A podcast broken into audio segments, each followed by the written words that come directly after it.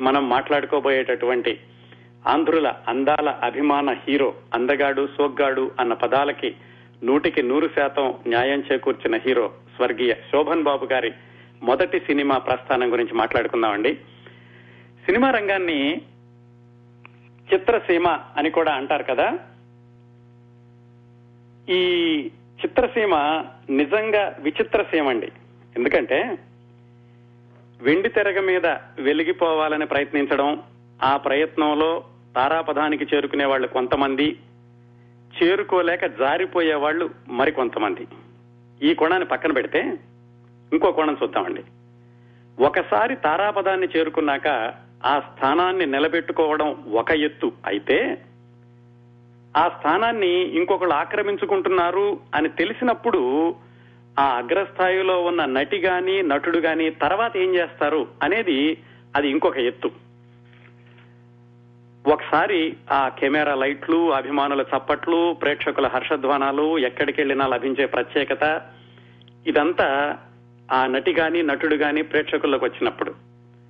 అదే సినిమా సెట్ల మీద చూసుకుంటే వాళ్ళకి అడుగులకి మడుగులొత్తే ప్రొడక్షన్ టీము అలాగే సూట్ కేసుతో డబ్బులు పట్టుకుని మా సినిమాలో వేషాలేయండి మా సినిమాలో వేయండి అని గుమ్మం ముందు నుంచునేటటువంటి నిర్మాతలు ఇలాంటి వాటన్నిటికీ దూరంగా జీవించాల్సినటువంటి దశని హుందాగా తీసుకోవడం చాలా కొద్ది మందికే చేతనవుతుందండి.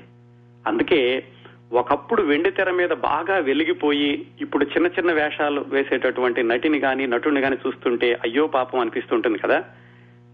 అలా కాకుండా నట జీవితాన్ని ఆ కీర్తిని పేరు ప్రఖ్యాతుల్ని ప్రజాభిమానాన్ని పురస్కారాల్ని వీటన్నింటినీ కూడా తామరాకు మీద నీటి బొట్టులాగా భావించి అందరూ తనని ఇంకా అభిమానిస్తున్న దశలోనే దీన్నేదో ఒక ఉద్యోగం లాగా తీసుకుని స్వచ్ఛంద పదవీ విరమణ చేసి ఆ తర్వాత చిత్రరంగానికి దూరంగా నిజంగా దూరంగా పన్నెండు సంవత్సరాల పాటు ఎవ్వరికీ కనపడకుండా నిండైన జీవితాన్ని గడపడం అందగాడు అని అభిమానించిన ప్రేక్షకులకి ఆ అందమైన రూపాన్ని మాత్రమే గుర్తుండేలాగా చేయాలని తన చివరి రోజుల్లో ఎక్కడా ఫోటో బయటకు రాకుండా జాగ్రత్త పడి ఇప్పటికీ అభిమానుల హృదయాల్లో అందగాడుగానే నిలిచిపోయిన శోభన్ బాబు గారిది చాలా విలక్షణమైన వ్యక్తిత్వం అండి.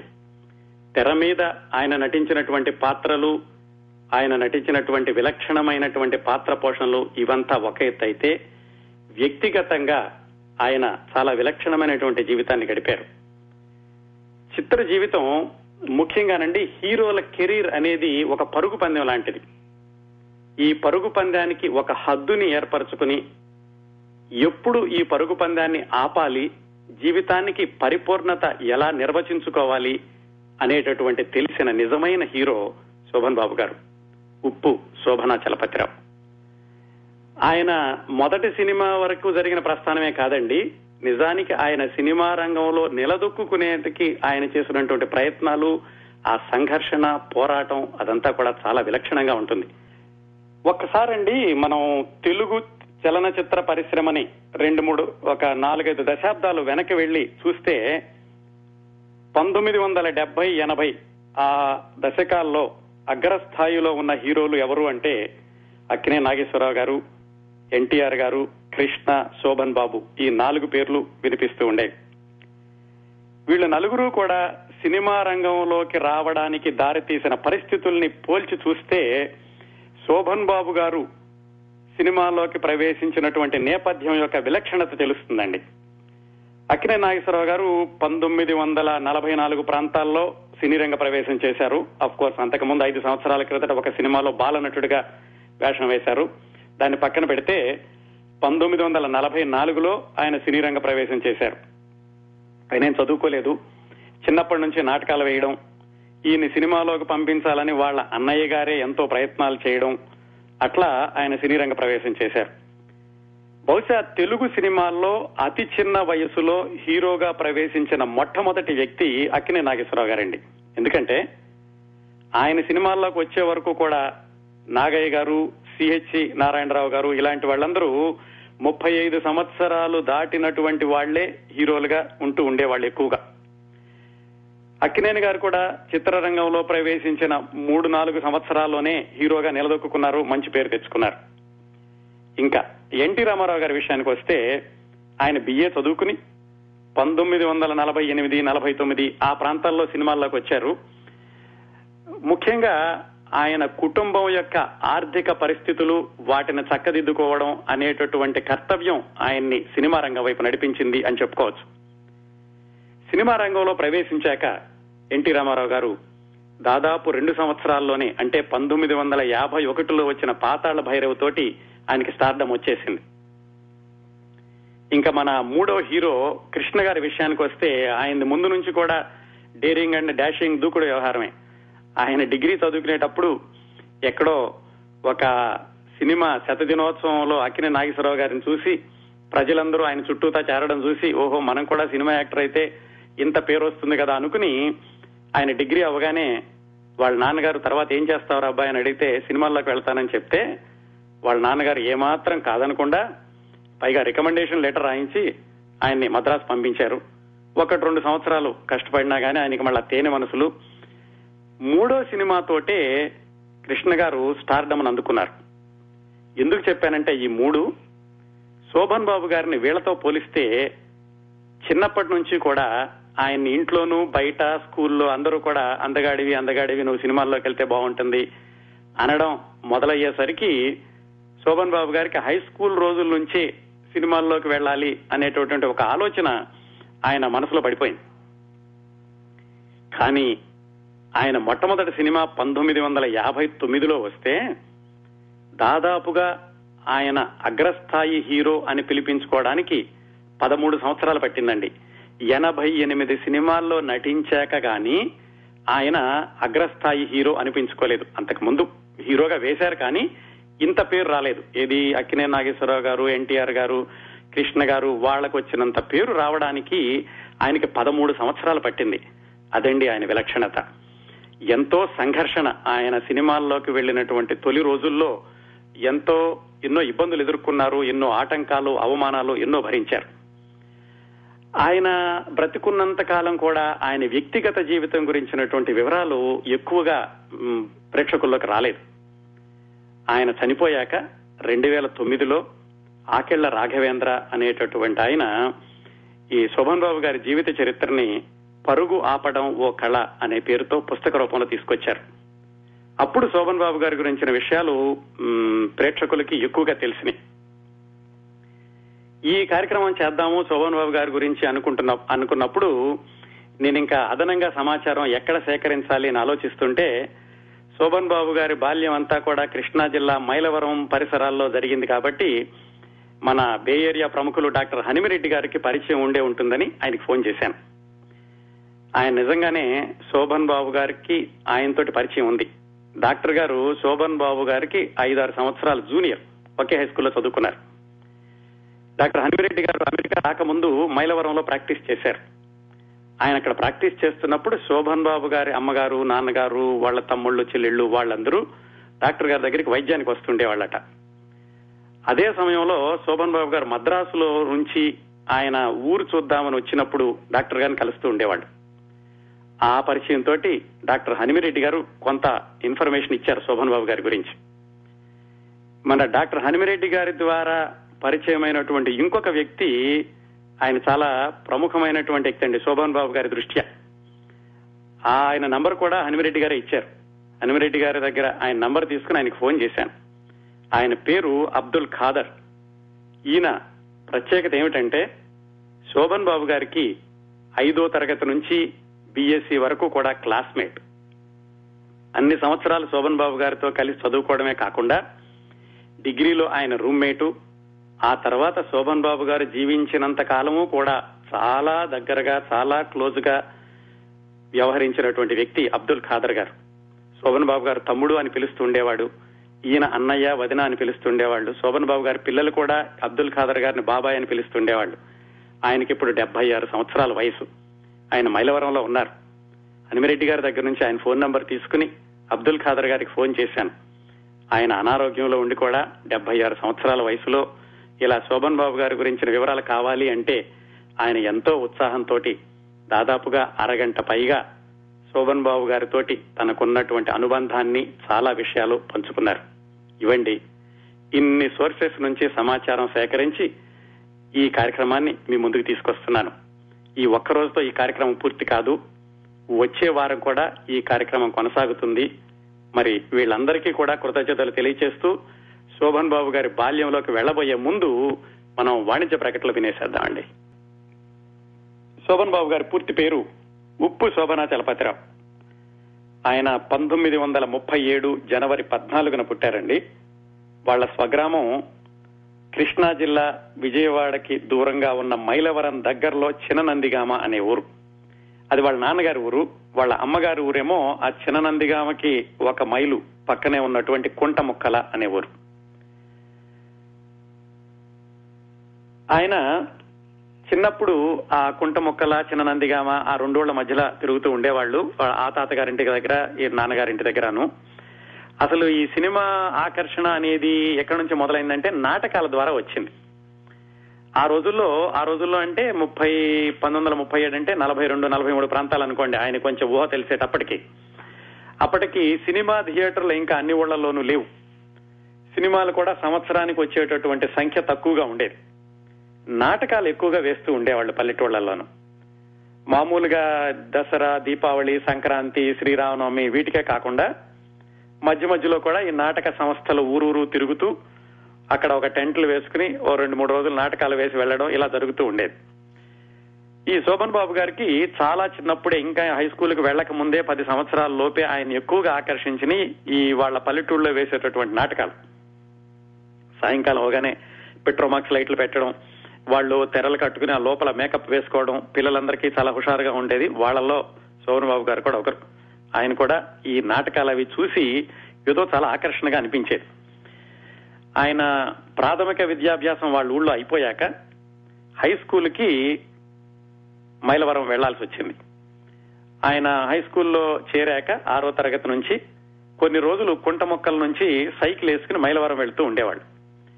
ఇక చివరిలో పదో తరగతి వచ్చేసరికి అప్పట్లో ఎస్ఎస్ఎల్సీ అని ఉండేదండి పది తర్వాత. పదో తరగతి వచ్చేసరికి ఇంకా రోజు సైకిల్ మీద రావడం కొంచెం కష్టంగా ఉంటుంది. అక్కడుండి చదువుకుంటేనే బాగుంటుందని ఆయన మైలవరంలో ఒకళ్ళ ఇంట్లో అద్దెకున్నారు. నెలకి మూడు రూపాయల అద్దె. ఆ ఇంటి వాళ్ళ అబ్బాయే అబ్దుల్ ఖాదర్. మొన్న నేను మాట్లాడినటువంటి అబ్దుల్ ఖాదర్ ఇంకా మైలవరంలో ఉన్నారు ఆయన. వాళ్ళ ఇంట్లో శోభన్ బాబు గారు ఒక రూమ్ అద్దెకి తీసుకుని ఉండి భోజనం మాత్రం వాళ్ళ ఇంట్లోనే చేసేవాళ్ళు. అప్పటి నుంచి మొదలైంది ఆయన స్నేహం అబ్దుల్ ఖాదర్ తోటి. ఆ హై స్కూల్లో ఉండి చదువుకునే రోజుల్లో ఇంకా ఈయన నాటకాల ఆసక్తి ఇంకొక మెట్టు పెరిగింది. ఎలాగంటే మైలవరంలో రాజా గారని ఉండేవాళ్ళు అప్పట్లో.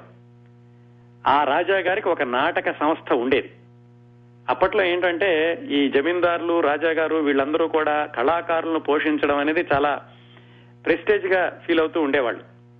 ఈ సురభి నాటక సంస్థ ఇలాంటి కొన్ని ప్రఖ్యాత నాటక సంస్థలతో పాటుగా జమీందారులు రాజాగారులు కూడా నాటక సంస్థల్ని వాళ్ళు పోషిస్తూ ఉండేవాళ్ళు. అలాగా మైలవరం రాజా గారికి ఉన్నటువంటి నాటక సంస్థ కూడా చాలా ప్రసిద్ధి ఆ రోజుల్లో. ప్రసిద్ధి ఎలాగంటే ఈ మైలవరం రాజా గారి నాటకాల్లో వేసిన వాళ్ళు కూడా కొంతమంది సినిమాల్లోకి వెళ్ళారు అలాగే ఆయన సినిమా వాళ్ళను కూడా తీసుకొచ్చి వాళ్ళతో కూడా నాటకాలు వేయించేవాళ్ళు. ఇవన్నీ కూడా ఎక్కడ జరిగేవంటే మైలవరం రాజా గారికి ఒక కోట ఉండేది మైలవరంలో. ఆ కోట దగ్గర ఆ కోట ముందు నాటకాలు వేస్తూ ఉండేవాళ్ళు. ప్రస్తుతానికి ఆ మైలవరం రాజా గారి కోటకి అధిపతి మన డాక్టర్ హనిమరెడ్డి గారు. అక్కడ నాటకాలు ఈయన ఎక్కువగా చూడడం మొదలైంది. శోభన్ బాబు గారు హై స్కూల్లో చదువుకునేటప్పుడు. ఆయనకి ఎవరో చెప్పారు ఈ మైలవరం రాజా గారి నాటకాల్లో వేసిన ఆయనే దేవదాసులో అక్కినే నాగేశ్వరరావు పక్కన నౌకరుగా వేశాడు ఆరణి సత్యనారాయణ అని ఆయన కూడా ఈ నాటకాల్లో నుంచి వెళ్ళాడు అని ఎవరో చెప్పారు. ఇట్లా వీటన్నిటికీ కూడా ఆయనకి ఏంటంటే నాటకాలంటే విపరీతమైనటువంటి ఆసక్తి ఏర్పడింది హై స్కూల్లో ఉండగానే. హై స్కూల్లో వీళ్ళ హిందీ మాస్టర్ ఒక ఆయన ఉండేవాడు ఆయన పేరు కొడాలి ఉమామహేశ్వరరావు గారు. ఆయన చివరి వరకు కూడా ఈయనకి ఫ్రెండ్ ఫిలాసఫర్ గైడ్ అన్ని ఈయన హిందీ మాస్టర్ అని చెప్పుకున్నారు శోభన్ బాబు గారు. ఆయన ఒక రోజు హై స్కూల్లో నాటకం వేయిస్తున్నారు పిల్లలతోటి. అప్పటికే నాటకాలంటే విపరీతమైనటువంటి ఆసక్తి ఉంది కదా. ఈ మన ఉప్పు శోభనాచలపతిరావు కూడా వెళ్ళి నాకు కూడా ఒక వేషం ఇవ్వండి సార్ అని అడిగాడు. నువ్వు ఇంకా చాలా చిన్నపిల్లాడురా ఇదంతా ఏడో తరగతిలోనూ ఎనిమిదో తరగతిలోనూ జరిగింది. ఇంత చిన్నపిల్లాడు నీకేం వేషం ఇస్తాను అంటే మొత్తానికి ఆయన పట్టుబట్టి వదలకుండా ఎట్లాగైనా సరే నాటకంలో వేషం కావాలి కావాలి అని మాస్టర్ వెనకాల పడేసరికి ఆ హిందీ మాస్టారు మొట్టమొదటిసారిగా ఈ ఉప్పు శోభనాచలపతిరావుకి రంగస్థలం మీద ఎక్కేటటువంటి అవకాశం ఇచ్చారు. ఆ నాటకం ఏమిటి? ఇంగ్లీష్ నాటకం. ఆ ఇంగ్లీష్ నాటకంలో ఈయన ఇంగ్లీష్లోనే సంభాషణలు చెప్పాలి. మొత్తానికి ఇంగ్లీష్లో బాగానే సంభాషణలు చెప్పాడు. కాకపోతే చూసిన వాళ్ళందరూ ఏమిట్రా నువ్వేదో సోషల్ పాఠం అప్పచెప్పినట్టుంది కానీ నాటకం వేసినట్టు లేదన్నారు హిందీ మాస్టర్ మాత్రం ఎంకరేజ్ చేశారు. బాగానే చెప్పావురా అబ్బాయి. నువ్వు అని చెప్పి ఈయన్ని ప్రోత్సహించారు. శోభన్ బాబు గారికి అటండి. చిన్నప్పటి నుంచి కూడా ఆంగ్లం మీద పట్టు చాలా ఎక్కువగా ఉందట. అబ్దుల్ ఖాదర్ గారు చెప్పారు. ఆయన చిన్నప్పటి నుంచి ఇంగ్లీష్ అంటే ఇంట్రెస్ట్ ఉండడమే కాకుండా ఆ ఉచ్చారణలో కూడా ఆయన బాగా అభ్యాసం చేశాడు.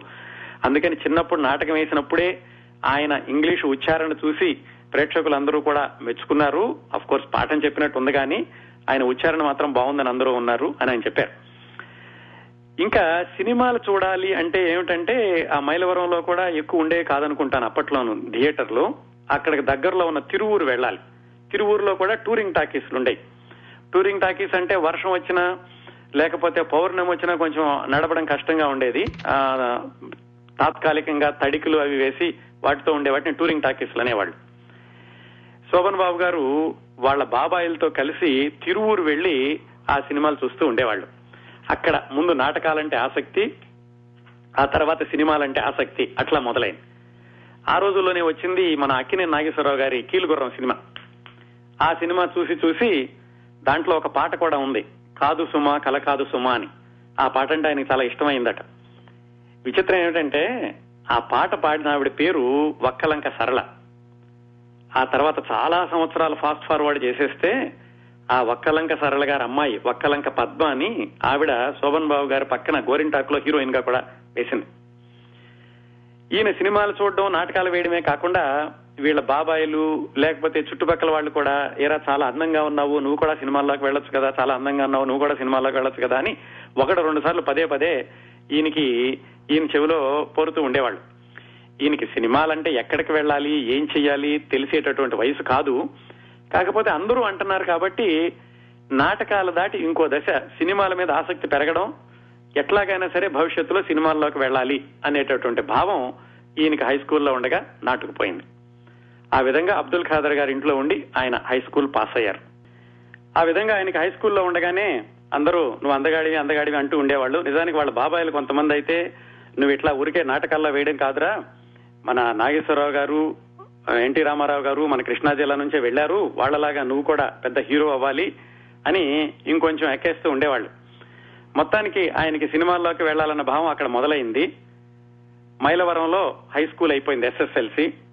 తర్వాత ఇంటర్మీడియట్ చదవడానికి వెళ్ళాలి. ఇప్పటి ఇంటర్మీడియట్ కాదండి అప్పట్లో ఎఫ్ఏ అనేవాళ్ళు దాన్ని. ఎస్ఎల్సి అయ్యాక. దానికని మిత్రుడు అబ్దుల్ ఖాదర్ ఉన్నాడు కదా ఆయన ఈయన ఇద్దరు కలిసి బందర్ వెళ్ళారు. అప్పట్లో ఏంటంటే ఇప్పట్లో లాగా ఊరికి ఒక ఇంజనీరింగ్ కాలేజీ ఊరికి రెండు డిగ్రీ కాలేజీ లేవు. ఈ చుట్టుపక్కల ఊళ్ళ వాళ్ళందరూ ఎక్కడికైనా వెళ్ళి చదువుకోవాలంటే కొంచెం డబ్బులు పెట్టగలిగిన వాళ్ళు విజయవాడ వెళ్ళేవాళ్ళు ఇంకొంచెం మధ్య రకంగా ఉండాలంటే మచిలీపట్నం వెళ్ళేవాళ్ళు మరి కొంతమంది అతి తక్కువగా గుండు గుడివాడ వెళ్తూ ఉండేవాళ్ళు. వీళ్ళిద్దరూ మచిలీపట్నం వెళ్ళారు అబ్దుల్ ఖాదర్ ఏమో మచిలీపట్నంలో హిందూ కాలేజీలో ఆయన ఇంటర్మీడియట్లో చేరారు. శోభన్ బాబు గారు నేషనల్ కాలేజీలో ఇంటర్మీడియట్లో చేరారు. అప్పట్లో మూడు కాలేజీలే ఉండేవండి మచిలీపట్నం మొత్తంలోను. ఇప్పుడు ఎన్నున్నాయో తెలియదు కానీ. అయితే ఏమైంది? శోభన్ బాబు గారు ఒక సంవత్సరం చదివాక బందర్ నుంచి ఆయన విజయవాడ ఎస్ఆర్ఆర్ కాలేజీకి ట్రాన్స్ఫర్ పెట్టించుకున్నారు. ఈ అబ్దుల్ ఖాదర్ మాత్రం అక్కడే ఉండిపోయారు మచిలీపట్నంలోను.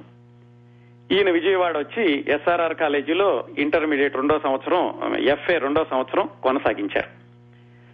మరి నాటకాలంటేను సినిమాలంటేను ఆసక్తి మొదలైంది కాబట్టి హై స్కూల్లో ఉండగానే మరి కాలేజీలో ఉండగా కూడా ఈయన ఇంటర్మీడియట్లో ఉండగా కూడా సినిమాలు ఎక్కువగా చూస్తూ ఉండేవాళ్ళు. అప్పట్లో రామారావు గారు అప్పుడే సినిమాల్లోకి వచ్చి పాతాళ భైరవితో సూపర్ హీరో అయిపోయారు. నాగేశ్వరరావు గారు అప్పటికే ఐదారు సంవత్సరాలు ఏడెనిమిది సంవత్సరాలుగా సినిమాల్లో ఉండి ఆయన హిట్ సినిమాలు కూడా వస్తున్నాయి. ఇవాళ ఇద్దరు సినిమాలు బాగా ఎక్కువగా చూస్తూ ఉండేవాడు ఈయన. నిజానికి ఆ దేవదాసు పాతాళ భైరవి చూసి అసలు ఈ సినిమాలు కాదు ఎన్టీ రామారావు గారు అక్కినే నాగేశ్వరరావు గారు నిజమైన జీవితమే వాళ్ళది అని అనుకుంటూ ఉండేవాడట ఆ చిన్న వయసులో నాయన. వాళ్ళ నటనే చూసే నాకు నటన మీద ఆసక్తి వాళ్ళ నటన చూసే నేను నేర్చుకున్నాను నేను ఎక్కువగా నాటకాలు కూడా వేయలేదు అని ఆ తర్వాత ఆయన చిట్ట చివరిలో ఒకటి రెండు సార్లు ఇంటర్వ్యూలో కూడా చెప్పుకున్నారు. అప్పట్లో మాకు చూడడానికి ఇంగ్లీషు సినిమాలు హిందీ సినిమాలు ఎక్కువగా లభ్యమయ్యేవి కాదు.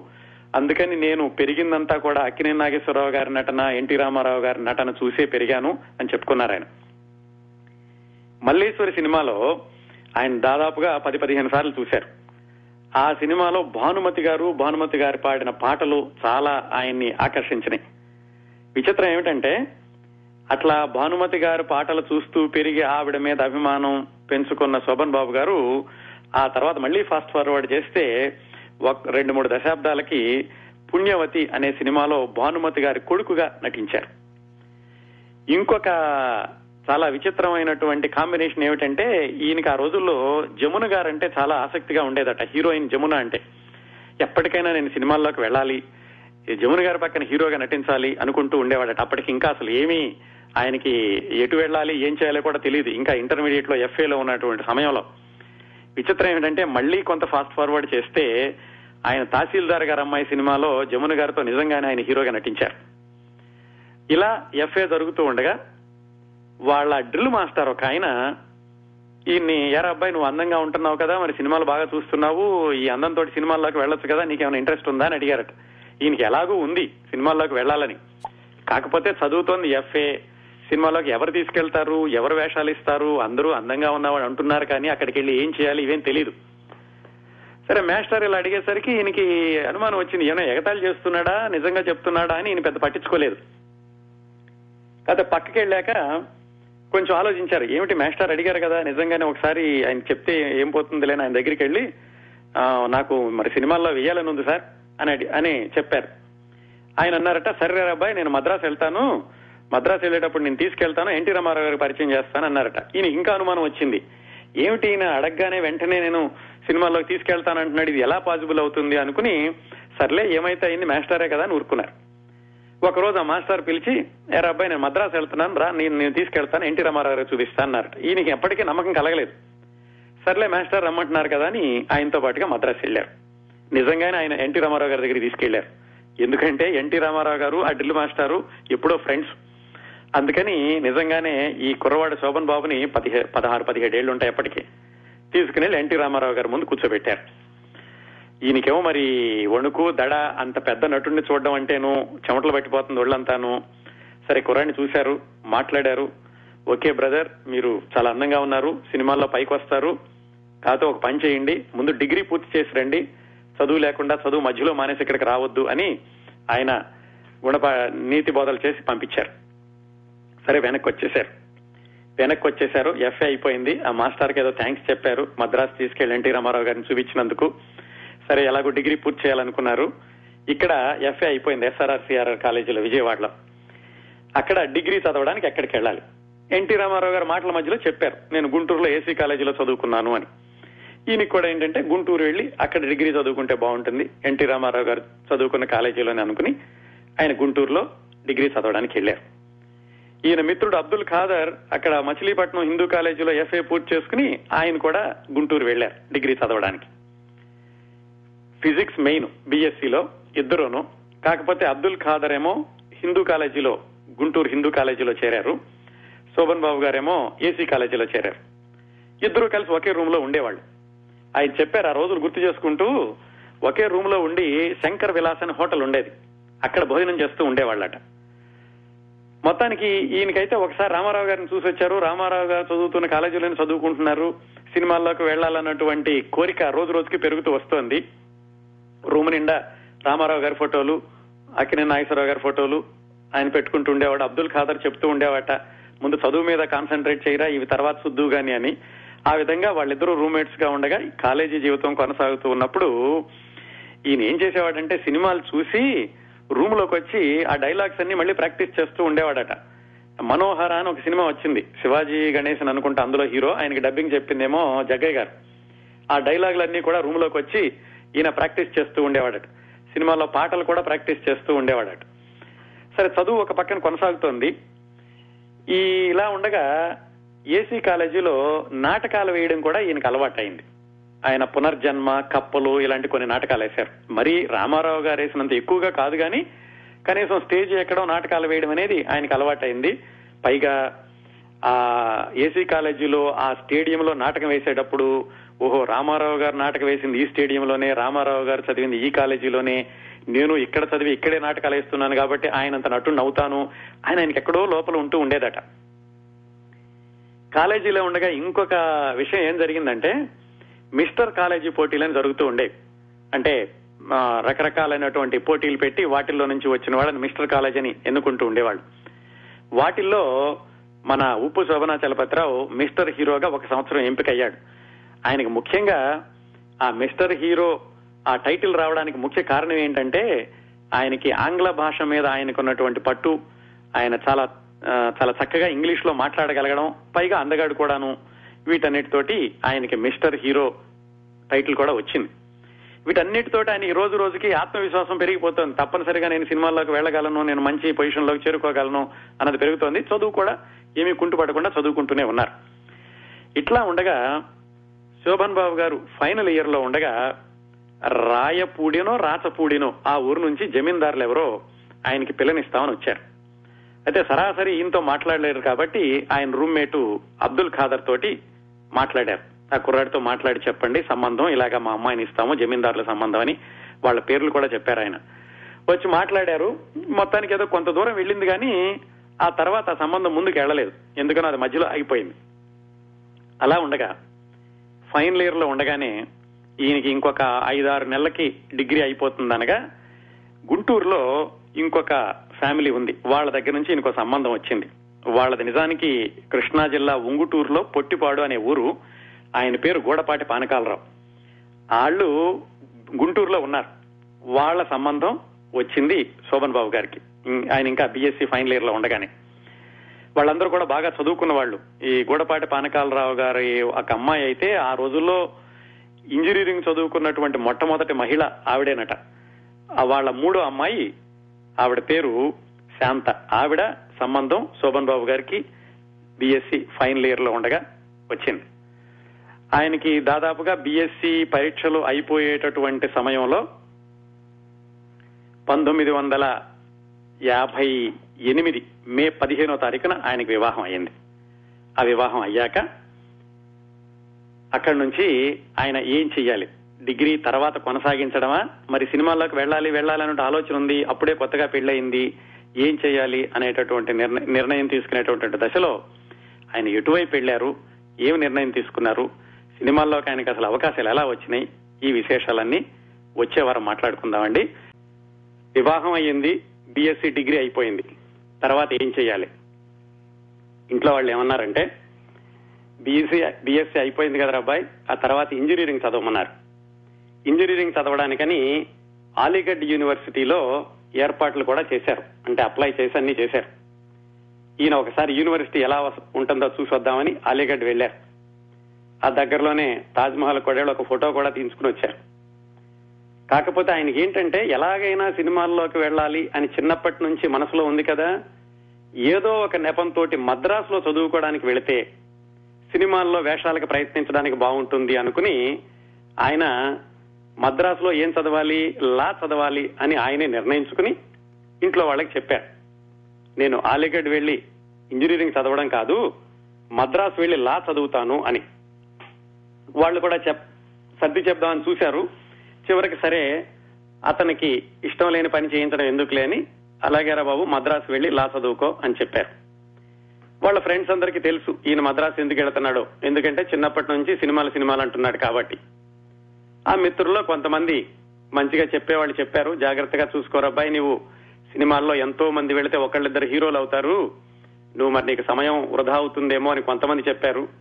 కొంతమంది ఏమో చిన్నప్పటి నుంచి నీకు అంత ఆసక్తి ఉంది కాబట్టి నీ పట్టుదలతో ఎప్పటికైనా విజయం సాధిస్తావని కొంతమంది చెప్పారు.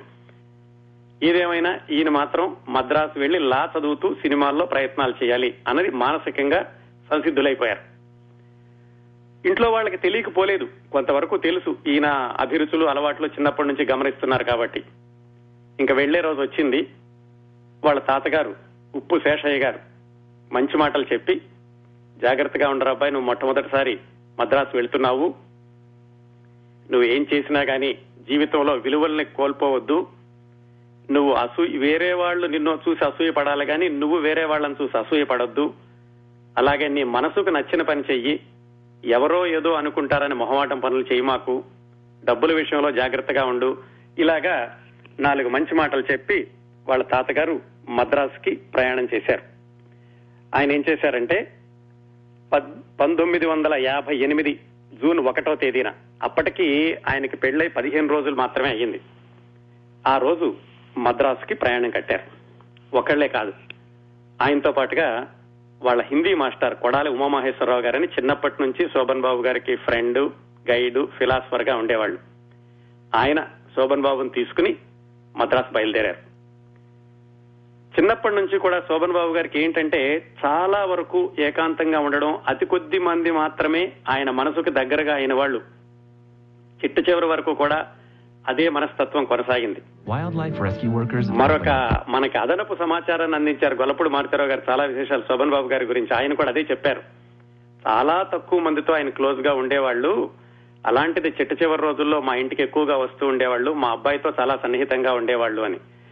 ఆ తక్కువ మందితో సన్నిహితంగా ఉండడం అనేది చిన్నప్పటి నుంచి మొదలై వాళ్ళల్లో ప్రముఖంగా ఆయనకి ఫ్రెండ్గా గైడ్గా ఉన్న వ్యక్తి వాళ్ళ హిందీ మాస్టారు ఉమామహేశ్వరరావు గారు. ఆయన శోభన్ బాబుని తీసుకుని మద్రాసు వెళ్ళి అక్కడ యునైటెడ్ ఇండియా కాలనీలో ఒక బంగాళా పెంకుల ఇంట్లో ఒక చిన్న పోర్షన్ అద్దెకి తీసుకున్నారు. అద్దె ముప్పై ఐదు రూపాయలు. అడ్వాన్స్ ఇచ్చారు. సరే ఈ కుర్రాడిని జాగ్రత్తగా ఉండు బాబు అని చెప్పి ఆ హిందీ మాస్టర్ వెనక్కి వచ్చేశారు. ఇంకా వాళ్ళ ఆవిడ్ని తీసుకెళ్ళలేదు ఎందుకంటే అప్పుడే పెళ్ళయింది ఇంకా ఏవో వాళ్ళకేవో మిగతా కార్యక్రమాలు అవి ఉంటాయని ఇంటి వాళ్ళకి చెప్పాడు ఈయన. మా శ్రీమతి వచ్చేసరికి కొంత ఆలస్యం అవుతుందండి అని. అలా ముందు ఆయన వెళ్ళి మళ్ళా వెనక్కి వచ్చి వాళ్ళ శ్రీమతి గారిని తీసుకుని ఆగస్టు పదిహేను పంతొమ్మిది వందల యాభై ఎనిమిది ఆ రోజు ఆయన మద్రాసులో కాపురానికి వెళ్ళారు మళ్ళా హిందీ మాస్టర్ వెంట వెళ్ళి వాళ్ళని జాగ్రత్తగా ఇంట్లో సర్ది అన్ని కావాల్సినన్ని కొనిపెట్టి ఆ హిందీ మాస్టర్ వెనక్కి వచ్చారు ఆ విధంగా మద్రాసులో శోభన్ బాబు గారు లా చదవడానికి ఆయన ఎవరికీ చెప్పకుండా సినిమాల్లో ప్రయత్నాలు చేయడానికి వేదిక సిద్ధమైంది. లా కాలేజీ ఎక్కడ ఉండేదంటే ఈ సెంట్రల్ స్టేషన్కి దగ్గరలో లా కాలేజీ ఉండేది. దాంట్లో ఏంటంటే రోజంతా ఉండేది కదా కాలేజీ. అది మధ్యాహ్నం వరకు మాత్రమే ఉండేది. ఈయన ఉన్నటువంటి ఇంటికి లా కాలేజీ ఒక పది కిలోమీటర్లు ఉండేది. ఒక సైకిల్ కొనుక్కున్నారు. పొద్దున్నే లేవడం సైకిల్ మీద కాలేజీకి వెళ్ళడం ఓ ఐదారు గంటల క్లాసులు ఉండేవి ఆ క్లాసులు అయ్యాక మళ్ళా సైకిల్ దొక్కుకుంటూ ఇంటికి వచ్చేసి భోజనం చేసేసి అప్పుడు ఆయన అసలైన కార్యక్రమంలోకి దిగేవాళ్ళు. అసలైన కార్యక్రమం అంటే ఏమిటి? స్టూడియోల చుట్టూతా తిరుగుతూ వేషాల కోసం వెతకడం. తెలిసిన వాళ్ళు ఎవరూ లేరు. గాడ్ ఫాదర్స్ లేరు. రికమెండేషన్ చేసేవాళ్ళు లేరు. ఏం చేయాలి ఫోటోలన్నీ ఒక ఆల్బమ్లో పెట్టుకుని మధ్యాహ్నం భోజనం అవగానే సైకిల్ వేసుకుని ఆ ఆల్బమ్ పట్టుకుని ఆ స్టూడియోలకి చుట్టూతా వెళ్ళేవాళ్ళు Bharani Venus Vahini Srikrishna movietone Vikram AVM Sarada golden ఇలాగా ఆ కోడంబాకంలో ఉన్న స్టూడియోలన్నీ కూడా వెళుతూ ఉండేవాళ్ళు. స్టూడియోలోకి వెళ్ళినంత మాత్రాన్ని ఎవరు వేషాలు ఇస్తారు పైగా స్టూడియో గేట్లో నుంచి లోపలికి వెళ్ళడం కూడా చాలా కష్టం. అందుకని ఎలాగో ఆయన మొత్తానికి కొన్ని కొన్ని ఏర్పాట్లు చేసుకునో ఆ గేట్ దగ్గర వాళ్ళని బతిమాలుకునో ఎలాగో ఒక్కొక్కరు ఒకటి రెండు సార్లు లోపలికి వెళ్ళడం కనపడిన వాళ్ళకి ఫోటోలు చూపించడం అలా అదొక దినచర్యలాగా కొనసాగడం మొదలైంది. కొన్ని రోజులు అయ్యాక ఆయనకు అనిపించింది ఇటు కాలేజీకి సైకిల్ వేసుకెళ్తున్నాను స్టూడియోలకి సైకిల్ వేసుకుని వెళ్తున్నాను రెండిటికి దూరం అయింది. దీని బదులు ఏదో ఒకదానికి దగ్గరగానైనా ఇల్లు ఉంటే బాగుంటుంది అనుకుని ఆయన మొట్టమొదట ఉన్న ఇంట్లో నుంచి కోడంబాకంలో ఇంకో ఇంట్లోకి మారారు. ఆ ఇంట్లో అద్దె యాభై రూపాయలు కరెంటుకి పది రూపాయలు. ఎందుకంటే కోడంబాకంలో ఉంటే కనీసం స్టూడియోలకైనా దగ్గర ఉంటుంది కాలేజీకి దూరం అయినా పర్వాలేదు అని. అక్కడికి మారాక వాళ్ళ నాన్నగారు అసలు వీడు కొత్త కాపురం పెట్టాడు చదువుకుంటున్నాడు ఏం ఏం చేస్తున్నాడో ఏమిటో చూద్దామని ఆయన మద్రాసు వచ్చారు. సరే ఆయనకి తెలుసు ఈ కుర్రవాడు సినిమాల్లో ప్రయత్నాలు చేస్తున్నాడని ఇతను కూడా దాచిందేమీ లేదు. కాలేజీకి వెళ్తున్నాడు సాయంకాలం స్టూడియోకి వెళ్తున్నాడు అనే విషయం ఆయన గ్రహించారు. ఆయన్ని తీసుకుని ఒకసారి ఎన్టీ రామారావు గారిని చూడాలరా ఉందిరా అబ్బాయి అని ఆయన అంటే ఒకసారి స్టూడియోకి వెళ్ళారు మొత్తానికి ఆ శ్యామల స్టూడియోని దాంట్లో ఎలాగో ఆయన వీలు చూసుకుని ఆ గేట్ దగ్గర వాడిని బతిమాలుకుని బామాలుకుని వాళ్ళ నాన్నగారిని తీసుకుని లోపలికి వెళ్ళారు అక్కడ సినిమా షూటింగ్ అవుతోంది. రామారావు గారు ఏదో షార్ట్ గ్యాప్లో బయట కూర్చున్నారు. ఆయన చుట్టుపక్కల అందరూ ఉన్నారు. శోభన్ బాబు గారు ఇంతకు ముందు ఒకసారి రామారావు గారిని కలిశారు. ఆయన ఇంటర్మీడియట్లో ఉండగా వాళ్ళ డ్రిల్ మాస్టర్ ఆయన తీసుకుని మద్రాసు తీసుకెళ్ళి రామారావు గారికి పరిచయం చేశారని క్రిందటి వారం చెప్పుకున్నాం. కాకపోతే అది ఎప్పుడో జరిగింది. పైగా రామారావు గారి చుట్టూతో చాలా మంది ఉన్నారు. అందుకని పలకరించే ధైర్యం అయితే చేయలేదు. దూరాన్ని నుంచి వాళ్ళ నాన్నగారికి అరుగో ఎన్టీ రామారావు గారిని చూపించారు శోభన్ బాబు గారు. ఆయన చూశారు. చూశాక సరే అబ్బాయి పదవ ఇంటికి వెళ్దాం అన్నారు. ఈయనకి భయం వేస్తోంది ఎందుకంటే చక్కగా చదువుకోరా బాబు ఈ స్టూడియోల చుట్టూతో తిరగడం ఏమిటి నువ్వు ఎప్పటికి ఏమవుతావో అని అంటారేమో అనుకున్నారు. కానీ వాళ్ళ నాన్నగారు అలా అనలేదు. అరే అబ్బాయి నువ్వు ఆ ఎన్టీ రామారావు అంత గొప్పవాడు ఎప్పుడు అవుతావురా నిన్ను అలా చూడాలని ఉందిరా అన్నారు. ఈయనకి ఒకవైపు సంతోషము ఇంకొక వైపు చాలా భయం. అంటే సంతోషం ఎందుకంటే తనని నిరుత్సాహపరచట్లేదని. భయం ఎందుకంటే ఇంత పెద్ద బాధ్యత నా మీద పెడుతున్నారు నిజంగా నేను ఎప్పటికైనా ఆ స్థాయికి వెళ్ళగలనా? అని ఇంకొకటి.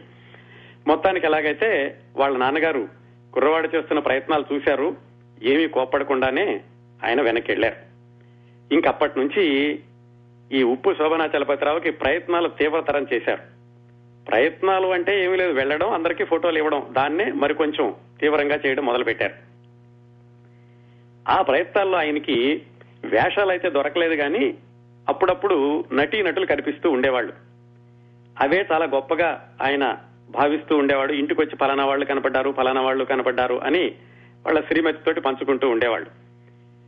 ఇంటి గుట్టు అనే సినిమా షూటింగ్ జరుగుతుంటే ఒకసారి వీనస్ స్టూడియోలో అక్కడ సావిత్రి గారిని చూశారట మొట్టమొదటిసారి. చూసి చాలా ఎగ్జైటింగ్గా ఫీల్ అయ్యి దేవదాస్ సినిమాలో చూసిన సావిత్రి గారిని ఇప్పుడు నేను ప్రత్యక్షంగా చూస్తున్నాను అనుకున్నారు. కాకపోతే ఎవరితోనూ మాట్లాడడం పరిచయం పెంచుకోవడం అలాంటి ఏమీ జరగలేదు. ఆ తర్వాత అలాగే ఇంకొకసారి ఇంకో స్టూడియోలో జమెను గారు ఏదో సినిమా షూటింగ్లో ఉంటే ఇల్లరికం సినిమా షూటింగ్లో అక్కడికి వెళ్ళి జమున గారిని చూసి చాలా ఆనందపడిపోయి ఎందుకంటే చిన్నప్పటి నుంచి ఆయన కలల రాణి. ఎప్పుడైనా సినిమాల్లోకి వెళితే ఈవిడ పక్కన హీరోగా వెయ్యాలి అనుకున్నటువంటి వ్యక్తి జమున గారు. ఆవిడని చూసి చాలా ఆనందపడ్డారు. అలాగే ఇంకొకసారి ఈయన ఈ సినిమా ప్రయత్నాలు చేస్తూ వాహిని స్టూడియోలో బస్ స్టాప్లో నుంచున్నారట ఒకసారి. బస్ స్టాప్లో ఉంటే ఒక కారు వెళ్ళింది ముందు నుంచి. అందులో నుంచి ఎవరో ఒక ఆవిడ దవ్వినట్టుగా అనిపించింది ఈయనకి. తర్వాత ఎవరో చెప్పారు ఆవిడ గిరిజ అని. ఆవిడ హాస్య నటి రేలంగి గారి పక్కన ఎక్కువ వేషాలు వేసిన హాస్య నటి. ఆవిడని చూసి చాలా ఆనందపడ్డారు. ఓహో సినిమా నటులని సినిమా నటినట్లు ఇలా కారులో వెళతారు. మనకి ఇలా వెళ్ళే అవకాశం ఎప్పుడు వస్తుందో అని అనుకుంటూ ఉండేవాళ్ళు. అక్కడ కట్ చేసి ఓ ముప్పై సంవత్సరాల ముందుకు వస్తే పంతొమ్మిది వందల ఎనభై రెండులో గుత్తా రామినీడు గారు అనే ఆయన దర్శకత్వంలో ప్రతీకారం అని ఒక సినిమా వచ్చింది. అప్పటి శోభన్ బాబు గారు సూపర్ స్టార్ అయిపోయారు. దాంట్లో ఆయన తండ్రి కొడుకులు రెండు పోర్షన్లు వేశారు. అందులో గిరిజ గారి అమ్మాయి గంగా అని ఆ అమ్మాయి శోభన్ బాబు గారి కూతురుగా నటించింది. ఆ వాళ్ళ అమ్మాయిని తీసుకుని గిరిజ గారు ఎప్పుడో షూటింగ్ వస్తూ ఉండేవాళ్ళట. అప్పుడు ఆవిడ చెప్పారట శోభన్ బాబు గారు నాకు గుర్తుంది మీరు అలా వేషాల కోసం వెళ్ళినప్పుడు మీరు బస్ స్టాప్లో నుంచుంటుండేవాళ్ళు ఒకటి రెండు సార్లు. మిమ్మల్ని చూసి నవ్వాను అని ఆవిడ చెప్పారట. అట్లా ప్రయత్నాలు కొనసాగుతున్నాయి. అందరి దగ్గరికి వెళ్ళి తీసుకెళ్ళి ఆల్బమ్స్ ఇస్తున్నారు. ఎవరు వేషాలైతే ఇవ్వటం లేదు. అంత తొందరగా ఇవ్వరు కదా. ఎవరికుండే సమీకరణాలు వాళ్ళకుంటాయి. ఈయన ప్రయత్నాలు మాత్రం మానలేదు. పొద్దున్నే కాలేజీకి వెళ్ళడం సాయంకాలం స్టూడియోలు చుట్టూ తిరగడం సాయంకాలం వరకు తిరిగి ఇంటికి రావడం మళ్ళా మర్నాడు ఇదే మొదలు. ఇలా జరుగుతూ ఉండగా ఎన్నిళ్ళండి ఈయన ఆగస్టులో వెళితే ఫ్యామిలీ తీసుకుని September October November December January February మళ్ళా పంతొమ్మిది వందల యాభై తొమ్మిది ఫిబ్రవరి వరకు కూడా అలా గడిచింది కాలం. పంతొమ్మిది వందల యాభై తొమ్మిది ఫిబ్రవరిలో ఒక సంఘటన జరిగి ఆయనకి సినిమా రంగంలో కొంచెం కాలు పెట్టడానికి అవకాశం దొరికింది. శ్రీకృష్ణ మూవీ టోన్ అని ఒక స్టూడియో ఉండేది.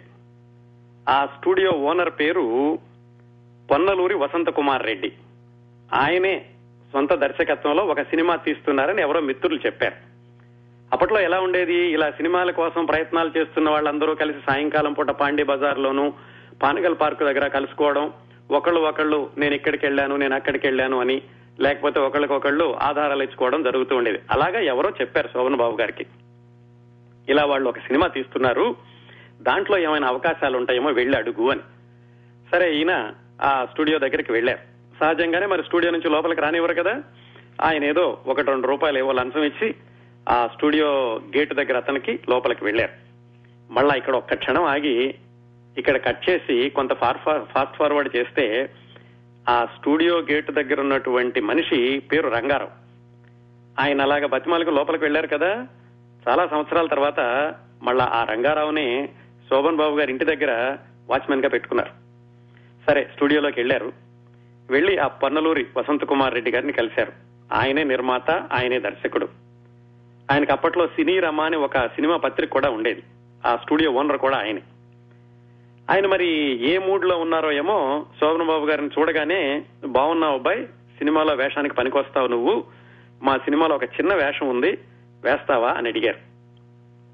అసలు అంతవరకు ఆ మాట వరకు వచ్చిన వాళ్ళే లేరు. ఆయన చాలా ఆనందించారు. ఏ వేషం ఏమిటి అని అడిగే ఎంపిక చేసుకునేటటువంటి అవకాశం కూడా లేదు ఆయనకి. అసలు వచ్చిందే చాలు కదా అని సరే అన్నారు. ఆయన ఏం చేశారంటే మేకప్ టెస్ట్ చేసి ఒక మోడల్ షూట్ కూడా చేసి ఈ కుర్రాడు పనికొస్తాడు అనుకుని ఆయనకి మొట్టమొదటిసారిగా ఆయన తీసేటటువంటి సినిమాలో వేషం ఇచ్చారు. ఆ సినిమా పేరు దైవ బలం. హీరో ఎన్టీ రామారావు గారు. హీరోయిన్ వచ్చి తర్వాత రోజుల్లో హీరోయిన్గా అయిన జయ చిత్ర గారి అమ్మ. జయశ్రీ అమ్మాజీ కూడా అనేవాళ్ళు ఆవిడ్ని. ఆవిడ ఆ సినిమాకి హీరోయిన్. ఆ సినిమాలో శోభన్ బాబు గారి వేషం ఏమిటి? ఒక చిన్న పాత్ర గంధర్వ కుమారుడు. అది రెండు నిమిషాలు మూడు నిమిషాలు ఉంటుంది అనుకుంటాను. అసలు ఏదో ఒకటి అవకాశం రావడమే గొప్ప కదా అలా తిరిగే రోజుల్లో. అందుకని ఆయన వెంటనే ఒప్పుకున్నారు. పారితోషికం రెండు వందల రూపాయలు. గంధర్వ కుమారుడు దాంట్లో. మొత్తానికి వేదిక అంతా సిద్ధమైంది. చాలా ఆనందపడ్డారు. సంవత్సరం తిరగకుండానే కనీసం సినిమాలో వెండితెర మీద కనిపించేటటువంటి అవకాశం వచ్చింది అని. ఇంకా ఆ అవకాశం కూడా ఎన్టీ రామారావు గారు చేస్తున్న సినిమాలో. ఆయన పక్కన నటించకపోయినా ఆయన హీరోగా ఉన్నటువంటి సినిమాలో అని చాలా ఆనందించారు. సరే అంతా అయిపోయి షూటింగ్ మొదలైంది. రావికొండలరావు గారు దానికి కో డైరెక్టర్ ఆ తర్వాత రోజుల్లో ప్రముఖ పాత్రికేయుడు హాస్య నటుడు రావికొండలరావు గారు కో డైరెక్టర్గా ఉండి శోభన్ బాబు గారు మేకప్ అయ్యాక ఆయన చెప్పాల్సిన డైలాగ్ ఏదో చెప్పారు. మొట్టమొదటి రోజు షూటింగ్ ఆయన చెప్పిన మొట్టమొదటి సంభాషణ అమ్మా ఇన్నాళ్ళకు మంచి రోజులు వచ్చాయమ్మా. ఎవరో ఒక వీరుడు వచ్చాడు. ఇది ఆయన మొట్టమొదటిసారిగా చెప్పినటువంటి డైలాగ్ కొన్ని కొన్ని సార్లు చాలా యాదృచ్ఛికంగా ఉంటుంది ఆశ్చర్యకరంగా కూడా ఉంటుంది. తర్వాత వెనక్కి తిరిగి చూసుకుంటే ఆయన ఆ సంభాషణ చెప్పింది ఆ సినిమాలో ఎన్టీ రామారావు గారి పాత్ర గురించి. చాలా మంచి రోజులు వచ్చాయి ఎవరో ఒక వీరుడు వచ్చాడు అని. సరే ఒకటి రెండు షాట్లు అయిపోయినాయి. ఆయన ఏదో ఒకటి రెండు టేకులు తిన్నారు కానీ దర్శకుడు కూడా అంతగా పెద్దగా ఏమీ ఇబ్బంది పెట్టలేదు. ఓకే చేశారు. రెండో డైలాగ్ ఏంటంటే కష్టాలు కాపురం ఉంటాయా తల్లి? నాకెందుకో ఆ వచ్చే వీరుడిపై నమ్మకం కలుగుతోంది. అది రెండో సంభాషణ. అది కూడా బాగానే అయిపోయింది. ఈ రెండు డైలాగులు కూడా నిజంగా ఆయన భవిష్యత్తుకి సూచికలేమో అనిపిస్తాయి. ఎందుకంటే ఆ తర్వాత రోజుల్లో ఆయన ఇబ్బందులు పడేటప్పుడు ఎన్టీ రామారావు గారే శోభన్ బాబు గారికి చిన్న చిన్న వేషాలు ఇచ్చి ప్రోత్సహించారు. అందుకని అదిగో మహావీరుడు వచ్చాడు మన కష్టాలు తిరిగిపోతాయి అన్నది కరెక్ట్గా ఆయన తర్వాత జీవితానికి సరిపోతుందేమో అనిపిస్తుంది. ఆ విధంగా రెండు డైలాగులో మూడు డైలాగులో ఉన్నాయి. ఆయనతో పాటుగా ఇంకో గంధర్వ కుమారుడిగా నటించిన అతని పేరు కొమ్మినేని శాషగిరిరావు. ఆ తర్వాత రోజుల్లో ఆయన నటుడిగా కొంతకాలం కొనసాగి చిరంజీవి గారు మొట్టమొదటగా వేషాలు వేస్తున్న రోజుల్లో తాయారమ్మ బంగారయ్య అనే సినిమాకి దర్శకత్వం వహించిన కుమినేని శేషగిరిరావు ఈ శోభన్ బాబు గారితో పాటుగా పంతొమ్మిది వందల యాభై తొమ్మిదిలో ఆ దైవ బలంలో ఇంకొక గంధర్వ కుమారుడి పాత్ర వేశారు. రెండు వందల రూపాయలు వచ్చినాయి. బాగా కాస్త ఆనందంగానే ఉంది. ఆ విధంగా దైవ బలం షూటింగ్ మూడు రోజులు నాలుగు రోజులు జరిగింది అంతే అయిపోయింది. అదండి శోభన్ బాబు గారి మొట్టమొదటి సినిమా. నిజానికి మనం మొదటి సినిమా అంటే ఇక్కడతో ఆపేసేయచ్చు కార్యక్రమం. కానీ మరి దైవ బలం సినిమా శోభన్ బాబు గారి మొదటి సినిమా అంటే శోభన్ బాబు గారు ఎవరికి తెలియదు అప్పట్లోను. ఇప్పటితో ఆపేస్తే శోభన్ బాబు గారి ఆ మద్రాసులో పడినటువంటి ఘర్షణ ఆయన జీవితంలో ఉన్నటువంటి ఆసక్తికరమైన మలుపులు అవేమీ రావు ఇంతవరకు ఆపేస్తే. అందుకని మనం ఏం చేద్దామంటే ఇది పేరుకి ఆయన మొట్టమొదటి సినిమా అయినా కానీ ఆయన సూపర్ స్టార్ హోదా రావడానికి మొట్టమొదటి వరుసగా హీరోలుగా హీరోగా నిలదొక్కుకోవడానికి పదమూడు సంవత్సరాలు పట్టిందని చెప్పుకున్నాం కదా. ఆ పదమూడు సంవత్సరాల్లో కొన్ని మైలురాళ్ళు ఉన్నాయి ఆయనకి.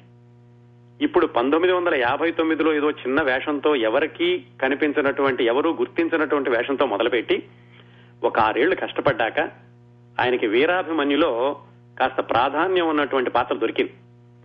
ఆ తర్వాత కూడా ఆయనకేం వేషాలు ఎక్కువగా రాలేదు.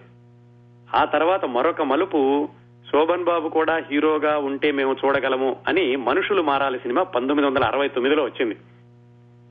అక్కడ కూడా ఆయనకి స్టార్ హోదా రాలేదు. ఒక హీరో అనుకున్నారు కానీ మొట్టమొదటి వరుసలోకి రాలేదు.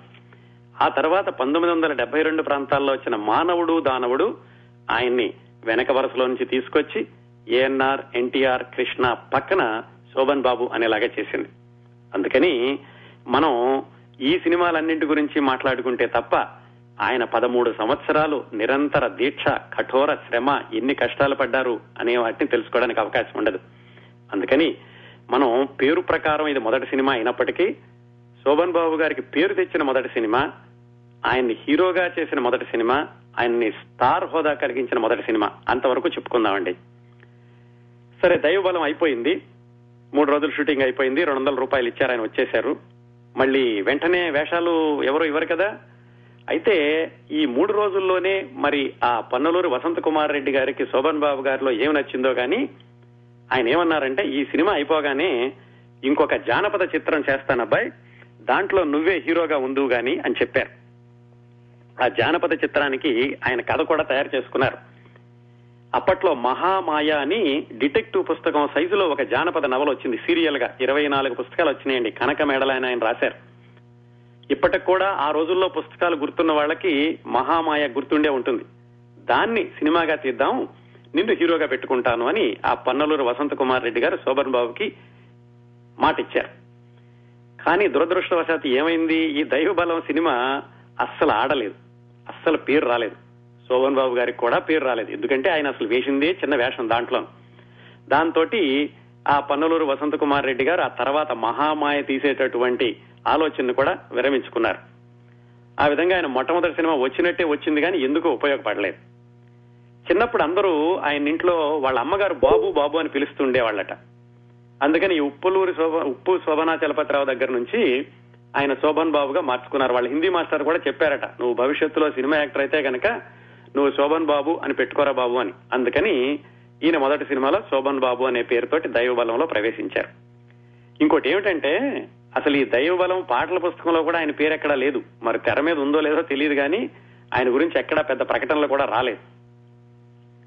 ఆ ప్రొడ్యూసర్ తీస్తానన్న తర్వాత సినిమా కూడా రాలేదు.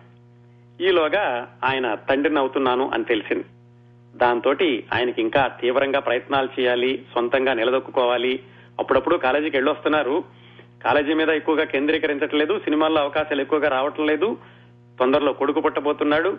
వీటితోటి ఏమైనా సరే నిలదొక్కుకోవాలని ఆయన ఇంకా మరింత తీవ్రంగా ప్రయత్నాలు చేయడం మొదలుపెట్టారు. ఈ దైవబలం సినిమా పంతొమ్మిది వందల యాభై తొమ్మిది సెప్టెంబర్ పదిహేడున రిలీజ్ అయింది. ఈ ప్రయత్నాలు చేస్తూ ఉంటే ఆయనకి ఏమైందంటే విశాఖపట్నం నుంచి బిఆర్ నాయుడు అని ఒక ఆయన భక్త శబరి అనే సినిమా తీద్దామని మద్రాసు వచ్చారు. ఈ ప్రయత్నాల్లో ఈ ఆల్బం పట్టుకుని తిరగడంలో ఆయన పరిచయం అయ్యారు. ఆయనకి ఇది కూడా ఎవరో చెప్పారు శోభన్ బాబు గారికి. ఆయన భక్త శబరి అనే సినిమా తీస్తున్నారు. ఆ సినిమాలో ముని మునికుమారుడి పాత్ర ఉంది. దానికి హర్నాథ్ గారిని కాంతారావు గారిని తీసుకుందాం అనుకుంటున్నారు. కాకపోతే కాంతారావు గారు ఆ సమయం దొరుకుతుందా లేదా లేదా అని వాళ్ళు చూస్తున్నట్టున్నారు. నువ్వు ప్రయత్నించు తప్పులేదు కదా అని చెప్పారు. సరే ఈయన. మాట దొరకగానే వెంటనే సైకిల్ వేసుకుని ఆల్బం పట్టుకుని వెళ్ళారు స్టూడియోకి వెళ్ళి ఎవరినో కలిస్తే వాళ్ళు చెప్పారు డైరెక్టర్ గారు ఇక్కడ లేరు షూటింగ్లో ఉన్నారు అక్కడికి వెళ్ళి కలవండి అన్నారు. మళ్ళా సైకిల్ వేసుకుని డైరెక్టర్ గారి దగ్గరికి వెళ్ళారు. మరి ఆ సమయం సందర్భం ఎలా కలిసి వచ్చిందో గాని దర్శకుడు చిత్రపు నారాయణమూర్తి ఆయన పేరు. శోభన్ బాబు గారు నా దూరం నుంచి చూడగానే సరిగ్గా ఆయన కావాలనుకున్నటువంటి ముని కుమారుడు ఇతని మొహంలో కనిపించాడు ఆయనకి. దగ్గరికి వెళ్ళగానే ఆ ఫోటోలన్నీ చూసి వెంటనే ఆయన అసలు కనీసం ప్రశ్నలు కూడా అడగలేదు మోడల్ షూట్ ఏమీ లేకుండానే సరే అబ్బాయి నిన్ను నా సినిమాలో మునికుమారుడి వేషాన్ని వేషానికి తీసుకుంటున్నాను అని చెప్పారు ఆయన. చాలా ఆనందించారు. ఎందుకంటే చాలా రోజులైంది అప్పటికే దైవబలం షూటింగ్ అయిపోయి రెండో దొరికి దొరికిందని చెప్పి. అప్పటికి ఆయన భార్య నిండు నెలలతో ఉన్నారు. ఆవిడ్ని మద్రాసులో గవర్నమెంట్ హాస్పిటల్లో జనరల్ వార్డులో జాయిన్ చేశారు. జాయిన్ చేసి షూటింగ్కి ఎలా వెళ్ళేవాళ్ళంటే ఆవిడ్ని ఇంటికి వెళ్ళమన్నారట ప్రసవానికి. ఆవిడేమిటంటే మీకు ఒక మంచి పాత్ర వచ్చింది కదా సినిమాల్లో ఈ సమయంలో వదిలి వెళ్ళను మీ దగ్గరే ఉంటాను అనేసరికి మద్రాసులోనే హాస్పిటల్లో జాయిన్ చేశారు ఆవిడ్ని. రోజు పొద్దున్నే లేచి ఇంట్లో ఏవో నీళ్ళు అవి పట్టి అక్కడి నుంచి సైకిల్ వేసుకుని క్యారేజ్ తీసుకుని హాస్పిటల్కి వెళ్ళి ఆ శ్రీమతి గారికి ఆ క్యారేజ్ ఇచ్చి అక్కడి నుంచి అదే సైకిల్ మీద మళ్ళా స్టూడియోకి వెళ్ళి షూటింగ్కి వెళ్ళి మళ్ళా సాయంకాలం అవగానే మళ్ళా హాస్పిటల్కి వెళ్ళి ఇలా కష్టపడేవాళ్ళండి ఆయన.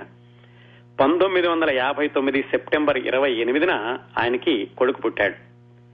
ఈ భక్త శబరి సినిమాలో ఆయన పాత్ర పేరు కరుణ. ఆయన వేషం కూడా ఏమిటంటే గౌతమ బుద్ధుడిలాగా ఉంటుంది. అందుకని వాళ్ళ అబ్బాయి పేరు కూడా ఆయన కరుణశేషు అని పెట్టుకున్నారు. మొత్తానికి ఆ విధంగా రెండో సినిమా అయ్యింది. కొడుకు కూడా పుట్టాడు. ఆ రెండో సినిమాలో కాస్త ఈయనకి పది మంది గుర్తుపట్టేటటువంటి వేషం. పాటల పుస్తకంలో కూడా ఆయన పేరు శోభన్ బాబు బిఎస్సి అని వేశారు. కొంచెం ఆనందంగా ఉంది. కాకపోతే ఎప్పటికప్పుడు తర్వాత ఏమిటి తర్వాత ఏమిటి అని చూసుకోవాలి. కొడుకు కూడా పుట్టాడు కాబట్టి కొంచెం ఇల్లు పెద్దగా ఉంటే బాగుంటుంది అని ఆయన వడపళనిలో ఇంకో ఇంటికి మారారు. అదేమిటంటే రైలు పెట్టిలాగా వరసనే ఒక ఆరు పోర్షన్లు ఉండేవి. దాంట్లో ఒక పోర్షన్లో కొడుకుతోటి భార్యతోటి వెళ్ళి అక్కడ ఉన్నారు రెండు సినిమాలు అయిపోయినాయి. అప్పుడు ఏమైందంటే పది మందికి తెలిసేటటువంటి ప్రచార సాధనం అప్పట్లో సినిమా పత్రికలు మాత్రమే. టీవీలు లేవు రేడియోలో సినిమాల గురించి చెప్పేవాళ్ళు కాదు. కాకినాడ నుంచి మధురవాణి అని ఒక పత్రిక వస్తుంది.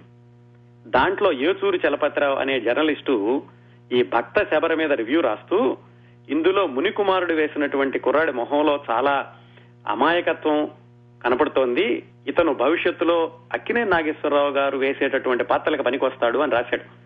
మరి అలా ఎందుకు రాయాలనిపించిందో ఆయనకి ఈయన వేసింది చాలా చిన్న వేషమే. ఆ ఏచూరి చలపతిరావు ఆ తర్వాత శోభన్ బాబు గారికి చాలా దగ్గరై జీవితాంతం ఆయనకి ఆత్మీయుడిగా కొనసాగారు. ఆ ఇటీవల రెండు మూడు పత్రికల్లో శోభన్ బాబు గారు ఆయన రాసుకున్న ఉత్తరాలను కూడా ఆయన ప్రచురించారు. ఆ విధంగా ఆ కరుణ పాత్ర వచ్చింది. అయితే రూపవాణి అనే ఇంకో పత్రికలో ఇంకో జర్నలిస్ట్ ఏం రాశాడంటే ఈ కుర్రాడు చాలా సాఫ్ట్గా ఉన్నాడు. ఏదో ఇలాగా జానపద చిత్రాలు పౌరాణికల్లో చిన్న చిన్న వేషాలు వేసుకోవాలి తప్పితే ఇతను సాంఘిక చిత్రాల్లో అమ్మాయిల చుట్టూదా తిరుగుతూ పాటలు పాడే పాత్రలకు పనికిరాడు అని ఆయన రాశాడు. అది చదవగానే ఈయన బాధపడడం కాదు కదా అసలు ముందు ఆయన దగ్గరికి వెళ్ళి ఆయనకి థ్యాంక్స్ చెప్పి మీరు బాగా రాశారండి అని. మరి అయితే మీ ఉద్దేశంలో నేను సాంఘిక చిత్రాలకు పనికి రావాలంటే ఏం చెయ్యాలి అని ఆ జర్నలిస్ట్ని అడిగి ఆయనతో చర్చించి తనకు తాను ఎలా మార్చుకోవాలి తర్వాత వచ్చే అవకాశాల కోసం ఏం చేయాలి అని ఆయనకి ఆయన సంభాషణలు చెప్పుకోవడం అభ్యాసం మొదలు పెట్టడం ఇలాంటివన్నీ చేయడం మొదలు పెట్టారు ఇదండి జరిగింది ఆయన రెండో సినిమా భక్త శబరితోటి. ఆ తర్వాత కూడా మళ్ళీ పోరాటం మళ్ళీ సంఘర్షణ మళ్ళా సైకిల్ వేసుకోవడం స్టూడియోల చుట్టూతా తిరగడం మాత్రం తప్పలేదు. అబ్బాయి కూడా పుట్టాడు బాధ్యత తెలియాలి అటేమో చదువు అరకొరగా సాగుతోంది.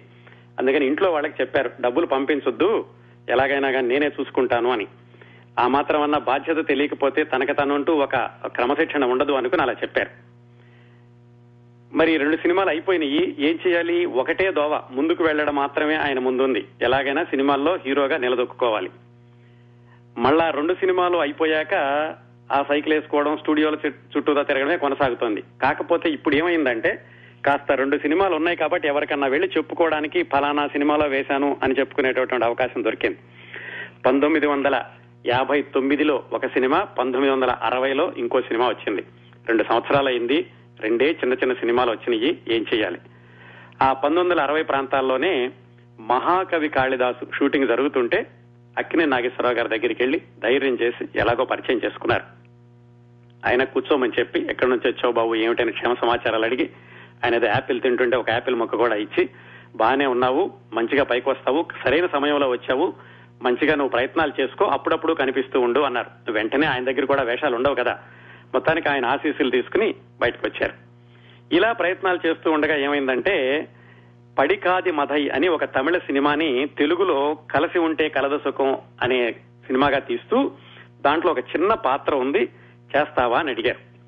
కాకపోతే వాళ్ళు ఏం చెప్పారంటే ఈ చిన్న పాత్ర వేస్తే తర్వాత సినిమాలో ముఖ్యమైన పాత్ర ఇస్తామన్నారు ఆయనకి రెండు సినిమాలు అయిపోయినాయి కాబట్టి ఏమైనా కొంచెం ప్రాముఖ్యం ఉన్న పాత్ర దొరికితే బాగుంటుంది అని చూస్తున్నారు. సరే తర్వాత సినిమాలో ఇస్తానన్నారు కదా అని కలసి ఉంటే కలద సుఖంలో గెస్ట్ వేషం వేయడానికి ఒప్పుకున్నారు. చిట్ట చివరికి అది కూడా పోయింది. ఆ దాన్ని హర్నాథ్ గారికి ఇచ్చేశారు. ఆ విధంగా కొన్ని వస్తున్నాయి పోతనయ్యి ఇలా జరుగుతున్నప్పుడు ఎవరో చెప్పారు. ఎన్టీ రామారావు గారు మొట్టమొదటిసారిగా దర్శకత్వం చేస్తూ ఆయన సీతారామ కళ్యాణం సినిమా తీస్తున్నారు. అక్కడికి వెళ్ళి ప్రయత్నించు అన్నారు. ఈయనకి లోగడ ఎప్పుడో ఎన్టీ రామారావు గారిని కలిశారు చిన్నప్పుడు. మధ్యలో ఎప్పుడో చూస్తున్నారు కానీ ఇప్పుడు పరిచయం చేసుకోలేదు. ఎలాగైతే ధైర్యం చేసి ఎన్టీ రామారావు గారి దగ్గరికి వెళ్ళారు ఆయన సీతారామ కళ్యాణం సినిమా మొదలు పెడుతున్నారు. దాంట్లో వేషాలకు ఇంకా ఒక్కొక్కరిని తీసుకుంటున్నారు. ఈయన వెళ్ళి పరిచయం చేసుకున్నారు ఎప్పుడో పాత పరిచయం. ఆయన మంచిగానే మాట్లాడారు. బాగుంది అబ్బాయి నువ్వు విజయవాడ దగ్గర నుంచి వచ్చావా? రెండు సినిమాల్లో వేశానంటున్నావు కదా. ఎలాంటి వేషాలు అయితే నువ్వు వేయగలవు అని అడిగారు. ఈయన రాముడి వేషం ఏమని అడుగుదాం అనుకున్నారు. అప్పటికే రాముడిగా హర్నాథ్ గారిని పెట్టేసుకున్నారని చెప్పారు. ఇంకా తర్వాత మిగిలినటువంటి మంచి పాత్ర లక్ష్మణుడు కాబట్టి ఈయన లక్ష్మణుడు పాత్ర ఉంటే వేస్తానండి అన్నారు. రామారావు గారు కూడా ఇదంతా సమయం కలిసి రావడం అంటారు చూడండి. ఆయన కూడా ఏమిటంటే వెంటనే లక్ష్మణుడు పాత్రకి సరిపోతావు అబ్బాయి నీకు సర్- లక్ష్మణుడు పాత్ర ఇస్తాను అన్నారు. మొట్టమొదటి రోజే చెప్పారు. నేను పౌరాణిక చిత్రాలు వేసేటప్పుడు చాలా నియమనిష్టలతో ఉంటాను. ఈ సినిమాలో వేషాలు వేసేవాళ్ళు కూడా అలాగే ఉండాలి. మీరు పాత్రలోకి ప్రవేశించి ఆ పాత్రే మీరు అనుకోవాలి మిమ్మల్ని మీరు మర్చిపోవాలి నియమనిష్టలతో ఉండాలి అని అన్ని ముందు రోజే ఆయన షరతులన్నీ చెప్పారు. శోభన్ బాబు గారికి కూడా నచ్చింది. ఎందుకంటే ముందు నుంచి కూడా క్రమశిక్షణ ప్రేమించే మనిషి ఆయన కూడాను. ఆ షూటింగ్ జరిగిన రోజులు హర్నాథ్ని శోభన్ బాబు గారిని రామారావు గారు రామ లక్ష్మణ అని మాత్రమే పిలిచేవాళ్ళట. అసలు పేర్లతో పిలిచేవాళ్ళు కాదట. ఈయనకి దాంట్లో ఉన్నటువంటి సంభాషణలు తక్కువే కానీ కాంబినేషన్ సీన్స్ ఎక్కువగా ఉండడంతో దాదాపుగా యాభై ఆరు రోజుల పాటు ఆ సీతారామ కళ్యాణం షూటింగ్ జరిగింది. ఆ యాభై ఆరు రోజుల పాటు ఎన్టీ రామారావు గారిని దగ్గరగా గమనించడం ఆయన యొక్క క్రమశిక్షణను గమనించడం ఎన్టీ రామారావు గారు కూడా శోభన్ బాబు ఆయన ఎంత శ్రద్ధగా చేస్తున్నాడో గమనించడం దానికి అవకాశం దొరికింది. యాభై ఆరు రోజులు షూటింగ్ అయిపోయింది. ఆయనకి ఏదో పారితోషికం ఇచ్చారు. ఈ యాభై ఆరు రోజుల్లో కూడా కేవలం తన పాత్రే కాకుండా అసలు సినిమా నిర్మాణంలో ఏం జరుగుతోంది ఏమిటి గమనించడానికి అవకాశం దొరికింది. ఎందుకంటే అంతకు ముందు వేసిన రెండు చిన్న సినిమాల్లో కూడా ఈయనకి రెండు మూడు రోజులు తప్పితే ఎక్కువ షూటింగ్ లేకుండా పోయింది. అయిపోయింది షూటింగ్. ఆ- ఆ సినిమా షూటింగ్ అయిపోయాక చెట్టు చివరి రోజు ఎన్టీ రామారావు గారు పిలిచి బ్రదర్ మరి నెక్స్ట్ ఏం చేద్దాం అనుకుంటున్నారు? అని. ఈయన చెప్పారు చేసేది ఏముందండి? నాకు వేషాలేమీ లేవు. మీరే ఇది మూడో సినిమాలో వేషం ఇచ్చారు. మళ్ళీ వేషాలు వెతుక్కోవాల్సిందే అన్నారు. ఆయన ఏమనుకున్నారో రేపు ఒకసారి స్టూడియోకి రండి. వేరే వేరే సినిమా షూటింగ్ జరుగుతోంది. వీణ స్టూడియో అక్కడికి రండి భీష్మ షూటింగ్కి అని చెప్పారు. చాలా ఆనందపడ్డారు. ఆనందపడి ఆ మర్రోజు ఆ భీష్మ షూటింగ్ దగ్గరికి వెళ్ళారు వీణ స్టూడియోకి. ఆ వీణ స్టూడియో దగ్గరికి వెళ్తే అక్కడ భీష్మ నిర్మాత దర్శకుడు బిఏ సుబ్బారావు గారిని ఆయనకి పరిచయం చేసి కుర్రవాడు చాలా ఉత్సాహం ఉంది క్రమశిక్షణతో ఉంటున్నాడు ఏదైనా మంచి విషయం ఇవ్వండి అని ఆయనే రికమెండ్ చేశారు. ఆయన ఏమిటంటే దాంట్లో కృష్ణుడు గాని అర్జునుడు గాని ఇస్తాను బాబు కాకపోతే నేను హర్నాథ్ గారితో కూడా మాట్లాడుతున్నాను చూసి చెప్తానన్నారు. హర్నాథ్ గారిని కూడా రామారావు గారే రికమెండ్ చేశారు దాంట్లో కృష్ణుడి వేషానికి. మొత్తానికి హర్నాథ్ గారిని కృష్ణుడిగా అనుకుని శోభన్ బాబు గారిని అర్జునుడి వేషానికి ఫిక్స్ చేశారు. అది కూడా మళ్ళీ ఎన్టీ రామారావు గారి సహకారంతో జరిగింది. ఆయనకి చాలా ఆనందం అనిపించింది. మొత్తానికి ఆయన నాలుగో సినిమా ఈ భీష్మలో అర్జునుడిగా వేషం వేశారు. మధ్యలో ఏదో కన్నడ సినిమాలో నారదుడిగా వేశారు. అదొక చిన్న వేషం. ఈ విధంగా నాలుగు సినిమాలు అయినాయండి. ఎన్టీ రామారావు గారి సహకారంతో మూడోది నాలుగోది అయింది ఇంత ఇంత మాత్రాన ఆయన ఇంకా సెటిల్ అవ్వలేదండి. ఇంకా కష్టాలు పడుతూనే ఉన్నారు అవకాశాల కోసం వెతుకుతూనే ఉన్నారు. ఇవన్నీ చిన్న చిన్న వేషాలు. ఇవో పత్రికల వాళ్ళకి ప్రేక్షకులకి శోభన్ బాబు అంటే ఒక నటుడు ఉన్నాడు అని మాత్రమే తెలిసింది. కాస్త రొటీన్లో పడ్డారు అనుకున్నారు నాలుగు సినిమాలు వచ్చినాయని. కానీ ఎవరు కూడా కావాలని చెప్పి వేషాలు ఇస్తామని ఆయన దగ్గరికి రావడం మొదలవ్వలేదు. ఆ రోజుల్లో ఏం చేస్తూ ఉండేవాళ్ళంటే టైం ఉన్నప్పుడు కాలేజీకి వెళ్ళడం మిగతా సమయంలో వాళ్ళ చిన్న బాబుతోటి ఆడుకోవడం డైలాగులు ప్రాక్టీస్ చేసుకోవడం టీవీ లేదు కాబట్టి రేడియో వినడం ఇలా కాలక్షేపం చేస్తూ ఉండేవాళ్ళు. ఇలా గడుస్తున్న రోజుల్లో శోభన్ బాబు గారికి మరి కొంతమంది మిత్రులు పరిచయం అయ్యారు.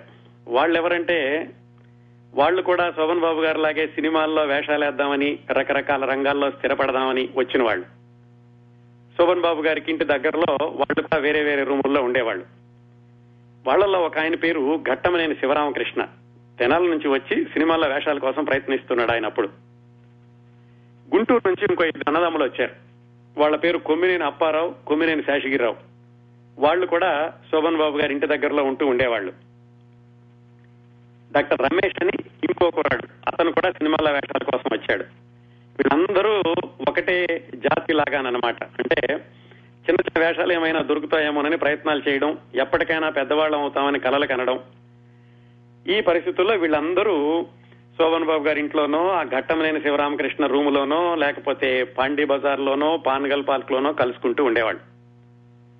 కలుసుకుంటే వాళ్ళకి ఏముంది? మాట్లాడుకోవడానికి ఎక్కడ ఏ సినిమా షూటింగ్ జరుగుతోంది? ఎవరికి ఏ వేషం వచ్చింది? దేనికి ఎవరు డైరెక్టరు? ఆ డైరెక్టర్ దగ్గరికి వెళ్ళడానికి ఎవరిని పట్టుకోవాలి? ఇలాంటి కబుర్లు చెప్పుకుంటూ ఉండేవాళ్ళు. వీళ్ళకి తోడుగా విజయవాడ నుంచి అప్పుడప్పుడు ఇంకో కుర్రాడు వస్తుండేవాడు. అతని పేరు మాగంటి రాజబాబు. అతను కూడా వస్తూ వీళ్ళతో అప్పుడప్పుడు కబుర్లు చెప్తుండేవాడు. అతనికి అప్పటికి విజయవాడలో ఏదో వ్యాపారం ఉంది. ఇంకా అతను సినిమాల్లో వేషాలకని అనుకోలేదు. వీళ్ళకి తోడుగా కాకినాడ నుంచి ఏచూరి చలపతిరావు అని జర్నలిస్ట్. అతను కూడా వస్తూ ఉండేవాడు. అతనికి వీళ్ళ కొంచెం సమాచారం ఇస్తూ ఉండేవాడు ఎక్కడ ఏ సినిమా జరుగుతోంది ఏమిటి అనేది. ఈ బృందంలోకి నర్సాపూర్ నుంచి ఇంకో కురాడు వచ్చాడు. వీళ్ళందరూ కలిసి ఇలా కబుర్లు చెప్పుకుంటూ ఉండేవాళ్ళండి. ఒక్క నిమిషం ఇక్కడ కట్ చేసి కొంచెం ఫాస్ట్ ఫార్వర్డ్ చేసి వీళ్ళందరూ తర్వాత జీవితంలో ఏమయ్యారో చూద్దాం. ఆ ఘట్టమనేని శివరామకృష్ణ అన్నకురాడే సూపర్ స్టార్ కృష్ణ తర్వాత రోజుల్లో. కుమినేని అప్పారావు అతను తర్వాత రోజుల్లో మ్యూజిక్ డైరెక్టర్ చక్రవర్తి అయ్యారు. శోభన్ బాబు గారి నట జీవితంతో సమాంతరంగా ఆ కొమ్మినేని అప్పారావు అనే చక్రవర్తి ఆయన కూడా సంగీత రంగంలో స్టార్డమ్ను తెచ్చుకున్నారు. వాళ్ళ సోదరుడు కుమ్మినేని శేషగిరిరావు అన్నతను శోభన్ బాబు గారితో పాటుగా ఆయన మొట్టమొదటి సినిమా దైవ బలంలో చిన్న వేషం వేశాడు. తర్వాత రోజుల్లో కొన్ని సినిమాల్లో వేషాలు వేసి కొన్ని సినిమాలకు దర్శకత్వం కూడా వహించాడు కానీ చక్రవర్తి గారికి శోభన్ బాబు గారికి వచ్చినంత పెద్ద పేరు రాలేదు ఆయనకి. విజయవాడ నుంచి ఇంకో కుర్రాడు వస్తూ ఉండేవాడని చెప్పుకున్నాం కదా మాగంటి రాజుబాబు. ఆయనే హీరో మురళీమోహన్. తర్వాత రోజుల్లో కొన్ని సంవత్సరాలకు ఆయన కూడా హీరో అయ్యాడు. నర్సాపూర్ నుంచి వచ్చిన కుర్రాడు కృష్ణంరాజు. ఇలా వీళ్ళందరూ తర్వాత రోజుల్లో సినీ రంగంలో పెద్ద పేరు తెచ్చుకున్నారు. అందరూ కలిసి అలా సాయంకాలం పూట కబుర్లు చెప్పుకుంటూ ఉండేవాళ్ళు సినిమాల్లో వేషాల కోసం ప్రయత్నిస్తూ. అప్పట్లో సినిమా విశేషాలు ఎలా తెలిసాయంటే వీళ్ళకి ఇప్పట్లాగా టీవీలు లైవ్ ఇంటర్వ్యూలు లైవ్ కవరేజెస్ లేవు కదా. అప్పట్లో వాళ్ళకి సినిమా విషయాలు తెలియడానికి ఒకే ఒక సాధనం సినిమా పత్రికలు. అవి కూడా నెల రోజులకు ఒకసారి వస్తూ ఉండేవి. దినపత్రికల్లో సినిమా వార్తలు ఎక్కువగా ఉండేవి కాదు. వారానికి ఒక రోజు ఏవో చిన్న చిన్న వార్తలు రాస్తూ ఉండేవాళ్ళు. ఆ సినిమా పత్రికల పేర్లు సినీ రమ జ్యోతి మధురవాణి రూపవాణి ఇలాంటివి ఉండే. ఆ పత్రికలు చదువుతూ వాటిల్లో వార్తలు తెలుసుకోవడం వచ్చే నెల ఏ సినిమా మొదలవుతోంది ఈ సినిమా ఎంతవరకు వచ్చింది ఇందులో ఏమైనా వేషాలు ఉన్నాయా ఎవరెవరు వేస్తున్నారు ఇలాంటి కబుర్లు చెప్పుకుంటూ ఉండేవాళ్ళు ఈ కుర్రాళ్ళందరూ. ఆ పత్రికలు చూసి శోభన్ బాబు గారు అనుకుంటూ ఉండేవాడట ఎప్పటికైనా నా బొమ్మ కూడా ఇలాగా పత్రికల్లో రంగుల బొమ్మ వస్తుందా కవర్ పేజీగా వస్తుందా అని ఆయన అనుకుంటూ ఉండేవాట. అప్పట్లో ఏం జరిగిందంటే జ్యోతి అని ఒక మాసపత్రిక వస్తూ ఉండేది. బాపు గారు దాంట్లో బొమ్మలు కూడా వేస్తూ ఉండేవాళ్ళు. వాళ్ళు రకరకాల ప్రయోగాలు చేస్తూ ఉండేవాళ్ళు. ఈ వర్ధమాన తారలతోటి ఫోటోలు తీసి దాంట్లో ఒక కథలాగా చేసేవాళ్ళు. అట్లాగా శోభన్ బాబు గారితోటి సుజాత అని ఒక అప్పట్లో పైకి వస్తున్న ఒక నటి ఉండేది. తర్వాత హీరోయిన్ అయిన సుజాత గారు కాదండి. వీళ్ళిద్దరిని పెట్టి ఫోటోలు తీసి దాంట్లో ఒక చిన్న కథలాగా రాశారు. దానికి ఆయన చాలా సంతోషించారు. ఎందుకంటే అప్పటికి ఇంకా హీరో అవ్వలేదు. ఆ వర్ధమాన నటుడైనప్పటికీ తన తన ఫోటోలు పత్రికలు వచ్చినాయని చూసుకుని ఆయన చాలా ఆనందపడ్డారు. ఇలా కాలక్షేపం చేస్తూ ఉంటే కాలేజీకి అప్పుడప్పుడు వెడుతున్నారు. రెగ్యులర్గా వెళ్ళడం లేదు. ఇంకా స్టూడియోల చుట్టూతో తిరగడమే సరిపోతోంది. ఆయన్ని చాలా దగ్గరగా ఊరించి ఊరించి మోసం చేసిన ఎండమావులు చాలా ఉన్నాయి ఆ రోజుల్లో. కొన్ని చూద్దాం. ఏమిటంటే ఒక సినిమాలో వేషం ఇస్తామనే వాళ్ళు ఈయన వెళ్ళేవాడు ఏదో యాభయో వందో ఇచ్చేవాళ్ళు ఆ సినిమా మొదలయ్యేది మళ్ళీ ఆగిపోయేది. అట్లాంటివి చాలా జరిగినాయండి ఆ రోజుల్లో. బోళ్ళ సుబ్బారావు అని ఆయన శోభన్ బాబు గారు హీరోగా పార్వతీ పరమేశ్వర్లు అనే సినిమా మొదలు పెట్టారు ఈయన శివుడు బృందావన్ చౌదరి అని ఆ అమ్మాయి పార్వతి. షూటింగ్ ఒక వారం రోజులు కూడా జరిగిపోయింది. ఒక వారం రోజుల తర్వాత అది ఆగిపోయింది. ఆ తర్వాత జీవీఆర్ శేషగిరిరావు అనే ఆయన దర్శకత్వంలో ఆణిముత్యం అనే సినిమా ఒకటి మొదలైంది. అది కూడా అంతే. రెండు రోజులు షూటింగ్ జరగడం తర్వాత ఆగిపోయింది. ఈ జీవీఆర్ శేషగిరిరావు అన్న ఆయనే తర్వాత పాప కోసం అనే సినిమాతో దర్శకుడై సిపాయి చెన్నై లాంటి సినిమాలకు కూడా దర్శకత్వం వహించారు. ఆయన దర్శకత్వంలో కూడా శోభనబాబు గారి సినిమా ఆగిపోయింది. ఆ తర్వాత ఆ రోజుల్లో కొమ్మూరి సాంబశివరావు గారిని ఒక డిటెక్టివ్ నవల రచయిత ఉండేవాళ్ళు ఆయన చావు తప్పితే చాలు అని ఒక నవల రాశారు. ఆయన డిటెక్టివ్ పేరు యుగంధర్. ఆయన కాసుల గురుదేవ్ అనే ఆయన దర్శకత్వంలో ఈ చావు తప్పితే చాలు అనే రచనని శోభన్ బాబు గారు హీరోగా సినిమా తీద్దామని మొదలుపెట్టారు. అది కూడా మొదట్లోనే ఆగిపోయింది. బంగారు రాజు అని ఇంకో దర్శకుడు శోభన్ బాబు గారితో ఉల్లాస పయనం అనే సినిమా మొదలుపెట్టారు. షూటింగ్ కూడా మొదలైంది. అది కూడా మధ్యలో ఆగిపోయింది. ఇట్లా ఎన్నో చేదు అనుభవాలు ఆయనకు ఒకదాని తర్వాత ఒకటిగా ఎదురవ్వడం మొదలైంది. మరి ఖాళీగా కూర్చోలేరు కదా ఎప్పుడూ సినిమా వేషాలు వస్తాయని? అప్పట్లో ఇంకొక అలవాటు ఏంటంటే ఈ సినిమాల కోసం ప్రయత్నాలు చేసే వాళ్ళకి వాళ్ళు నాటకాలు వేసి ఆ నాటకాలకి సినీ ప్రముఖులను ఆహ్వానించేవాళ్ళు. అలాగైతే వాళ్ళ దృష్టిలో పడొచ్చు. వీళ్ళ నటన చూసి సినిమా వాళ్ళు ఏమైనా అవకాశాలు ఇస్తారని. చాలా మంది విషయంలో అది నిజమైంది కూడా. అందుకని ఈయన ఇలాగా సినిమాల కోసం ప్రయత్నిస్తూ విఫల ప్రయత్నాలు జరుగుతున్న రోజుల్లో ఈ కృష్ణ గారితోటి కృష్ణరాజుతోటి వీళ్ళందరితోటి కలిసి శోభన్ బాబు గారు నాటకాలు కూడా వేశారు. ఎక్కడ? మద్రాసులోనే. రిహార్సల్ చేయడం నాటకాలు వేయడం దానికి సినిమా వాళ్ళు రావడం వాళ్ళు వీళ్ళని చూడడం ఇవంతా జరుగుతూ ఉండేది. ఈలోగా పంతొమ్మిది వందల అరవై ఒకటి నవంబర్లో ఆయనకి ఓ పాప పుట్టింది. ఇంకా సినిమాల విషయాలకు వస్తే అవి కూడా చెదురు మదురుగా గానీ ఆయనకి ఇట్లా పోయిన అవకాశాలు ఎక్కువగానే వచ్చిన అవకాశాల కంటే. మనం చాలా నెలల క్రితం మహామంత్రి తెమ్మరసు సినిమా గురించి చెప్పుకున్నాం శ్రోతలకు గుర్తుండుంటే దాని నిర్మాత అట్లూరి పుండరేకాక్షయ్య గారు. ఆయన తమ్ముడి పేరు అట్లూరి బలరాం. ఆయన శోభన్ బాబు గారికి మద్రాసులో మిత్రుడయ్యారు. ఆ పరిచయం తోటి శోభన్ బాబు గారు అప్పుడప్పుడు వాళ్ళ ఇంటికి వెళ్తూ ఉండేవాళ్ళు. ఈయన బాధలన్నీ ఆయన చెప్పుకుంటూ ఉండేవాడు. ఇలా నేను పిల్లడికి తండ్రిని అయ్యాను సినిమాల్లో వేషాలనుకుంటున్నాను రావడం లేదు ఇంటి దగ్గర నుంచి డబ్బులు తెప్పించుకోవడం లేదు అని తన మనసులోని బాధను ఆయనతో పంచుకుంటూ ఉండేవాడు. ఆ అట్లూరి బలరాం అట్లూరి పుండరేకాక్షయ్య గారి అమ్మగారు శోభన్ బాబుని చూసి నువ్వేం బాధపడకనైనా ఎప్పటికైనా నువ్వు హీరో అవుతావని ఆవిడ ఓదార్స్తూ ఉండేవాడు ఆ అట్లూరి బలరాం గారి పరిచయంతో కానివ్వండి అట్లూరి పుండరేకాక్షయ్య గారి పరిచయం కానివ్వండి ఎన్టీ రామారావు గారు అప్పటికే శోభన్ బాబు గారిని వేరే సినిమాలో సిఫార్సు చేయడం కానివ్వండి ఆయనకి మహామంత్రి తిమ్మరసు సినిమాలో ఒక చిన్న వేషం దొరికింది. అది కూడా తిమ్మరసు అబ్బాయిగా చాలా చిన్న వేషం అది. దాని తర్వాత లవకుశ సినిమాలో కూడా మళ్ళీ ఎన్టీ రామారావు గారి రికమెండేషన్ తోటి శత్రుఘ్నుడు పాత్ర దొరికింది. ఆ లవకుశ సినిమా చాలా సంవత్సరాలు తీసి తీసి ఎప్పటికోగాని విడుదలవ్వలేదు. విడుదల దాని తర్వాత ఇరుగు పొరుగు అది మొట్టమొదటి సాంఘిక చిత్రం. దాంట్లో ఇంకో చిన్న వేషం. సోమవార వ్రత మహత్యం అని దాంట్లో ఇంకో చిన్న వేషం. ఇవన్నీ కూడా షూటింగ్ రెండు రోజులు మూడు రోజులు జరిగేవి. ఈయనకేదో వంద నూట యాభై ఇస్తూ ఉండేవాళ్ళు. ఆ తర్వాత అక్కినేటి నాగేశ్వరరావు గారి సిఫారసు తోటి చదువుకున్న అమ్మాయిలు సినిమాలో కొంచెం గుర్తింపు ఉండే పాత్ర దొరికింది. ఆ కొంచెం గుర్తింపు కూడా ఎలా వచ్చిందంటే సావిత్రి గారి పక్కన వేశారు ఈయన. ఆ సినిమా గురించి మాట్లాడుకున్నప్పుడు కూడా చెప్పుకున్నాం. దాంట్లో సావిత్రి గారిని చెంపదెబ్బ కొట్టే సన్నివేశం కూడా ఉంటుంది. అప్పటికింకా శోభన్ బాబు గారికి పేరు లేదు. హీరో అసలు కానే కాదు. అలాంటి ఒక సహాయ నటుడితోటి సావిత్రి లాంటి మహానటిని చెంపదెబ్బ కొట్టే సన్నివేశమా అని చాలా మంది భయపడ్డారు కానీ సినిమా చాలా బాగా ఆడింది. శోభన్ బాబు గారికి కొంచెం గుర్తింపు వచ్చింది. అక్కినే నాగేశ్వరరావు గారి సినిమాలో కూడా వేశారు కాబట్టి. ఇలా జరుగుతూ ఉన్నాయండి రోజులు. ఎంత జరిగినా కానీ ఆయనకి ఆర్థికంగా స్థిరత్వం అనేది లేదు. అది దాదాపుగా ఇంకో సంవత్సరం గడిచింది. పంతొమ్మిది వందల అరవై మూడు వచ్చింది. అప్పటికి మహా వేస్తే ఒక ఐదు ఆరు ఏడు సినిమాల్లో వేషాలు వేశారు. అన్ని కూడా రెండు మూడు నిమిషాలు ఉండే వేషాలు. అప్పుడు ఏం చేద్దామని వాళ్ళ ఒకసారి ఆలోచించారు. అప్పటికే చదువు మానేసే చాలా రోజులైంది. ఒకసారి వెళ్ళక ఒకసారి వెళుతూను దాంతో దాని మీద కూడా కేంద్రీకరించడం తగ్గించారు. మద్రాసు వచ్చేసి ఐదేళ్ళు అయిపోయింది. ఏం సాధించాను ఒకసారి వెనక్కి చూసుకున్నారు. ఏమీ కనిపించలేదు. ఆర్థిక ఇబ్బందులు అలా వెంటాడుతూనే ఉన్నాయి. అవి చాలా దుర్భరమైనటువంటి రోజులు అని ఆయన ఆ రోజుల్లో వచ్చిన ఒక ఇంటర్వ్యూలో రాసుకున్నారండి. కొన్ని ఉదాహరణలు కూడా చెప్పారు. ఎలా ఉండేదంటే ఇంటి దగ్గర నుంచి డబ్బులు తెప్పించుకోవడం మానేశారు. మరి ఇక్కడ వచ్చే వేషాలు కూడా ఆయనకి ఆ ఇద్దరు పిల్లలకి పూర్తిగా నడిచేటటువంటి వేషాలు కాదు. అలాంటప్పుడు అప్పు చేయడమేమో ఆయన స్వభావానికి వ్యతిరేకం. కానీ ఏం చేయాలి? తప్పనిసరి ఎక్కడో కిరాణా కొట్లోనో ఎక్కడో అప్పు చేయక తప్పేది కాదు. రెంట్ కూడా వరసనే కట్టడానికి కూడా వీలయ్యేది కాదు. ఒకసారట ఆయన రెంట్ సంగతి పక్క నుంచి కనీసం కరెంటు ఛార్జీలు కూడా కట్టలేకపోతే ఇంటి వనరు రాత్రిపూట కరెంటు తీసేశాడట కొన్ని రోజులు.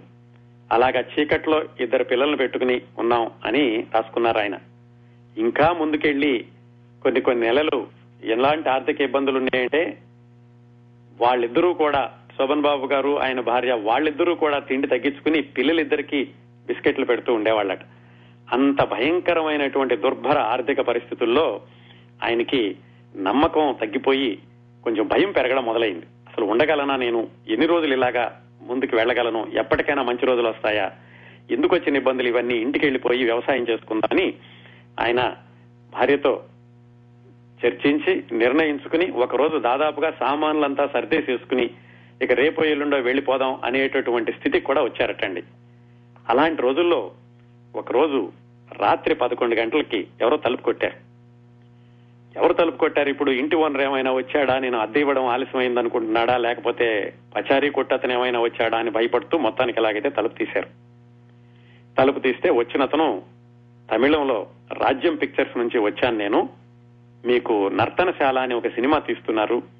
దాంట్లో వేషం ఉంది అది చెప్పడానికి వచ్చానని రాత్రి పదకొండు గంటలకు ఆయన తలుపు కొట్టాడు ఆయన కాస్త నమ్మకం కలిగింది. కొంచెం ధైర్యం వచ్చింది. ఒక సినిమా వచ్చింది అంటే ఇంకో రెండు నెలలు నడుస్తుంది. అందుకని సర్లే ఎలాగూ ఈ ఒక్క పాత్ర చూసి ప్రయత్నిద్దాం అనుకుని కొంచెం సంతోషించి మర్నాడు పొద్దున్నే ఆ రాజ్యం పిక్చర్స్ ఆఫీస్కి వెళ్ళారు అది నర్తనశాల సినిమా. ఆ సినిమాలో అభిమన్యుడి వేషం. ఆ రోజుల్లో అభిమన్యుడు ఇలాంటి అందగాడైనటువంటి వేషాలకి పెట్టింది పేరు హర్నాథ్ గారు. నిజంగా ఆయన పెట్టుకోవాల్సింది. కానీ దర్శకుడు కమలాకర్ కామేశ్వరరావు గారు ఎట్లాగైనా సరే ఈ శోభన్ బాబు అనేటటువంటి అందమైన నటుడికి ఈ పాత్ర ఇవ్వాలని ఆయన పట్టుబట్టి వేషం ఈయనకి ఇప్పించారు.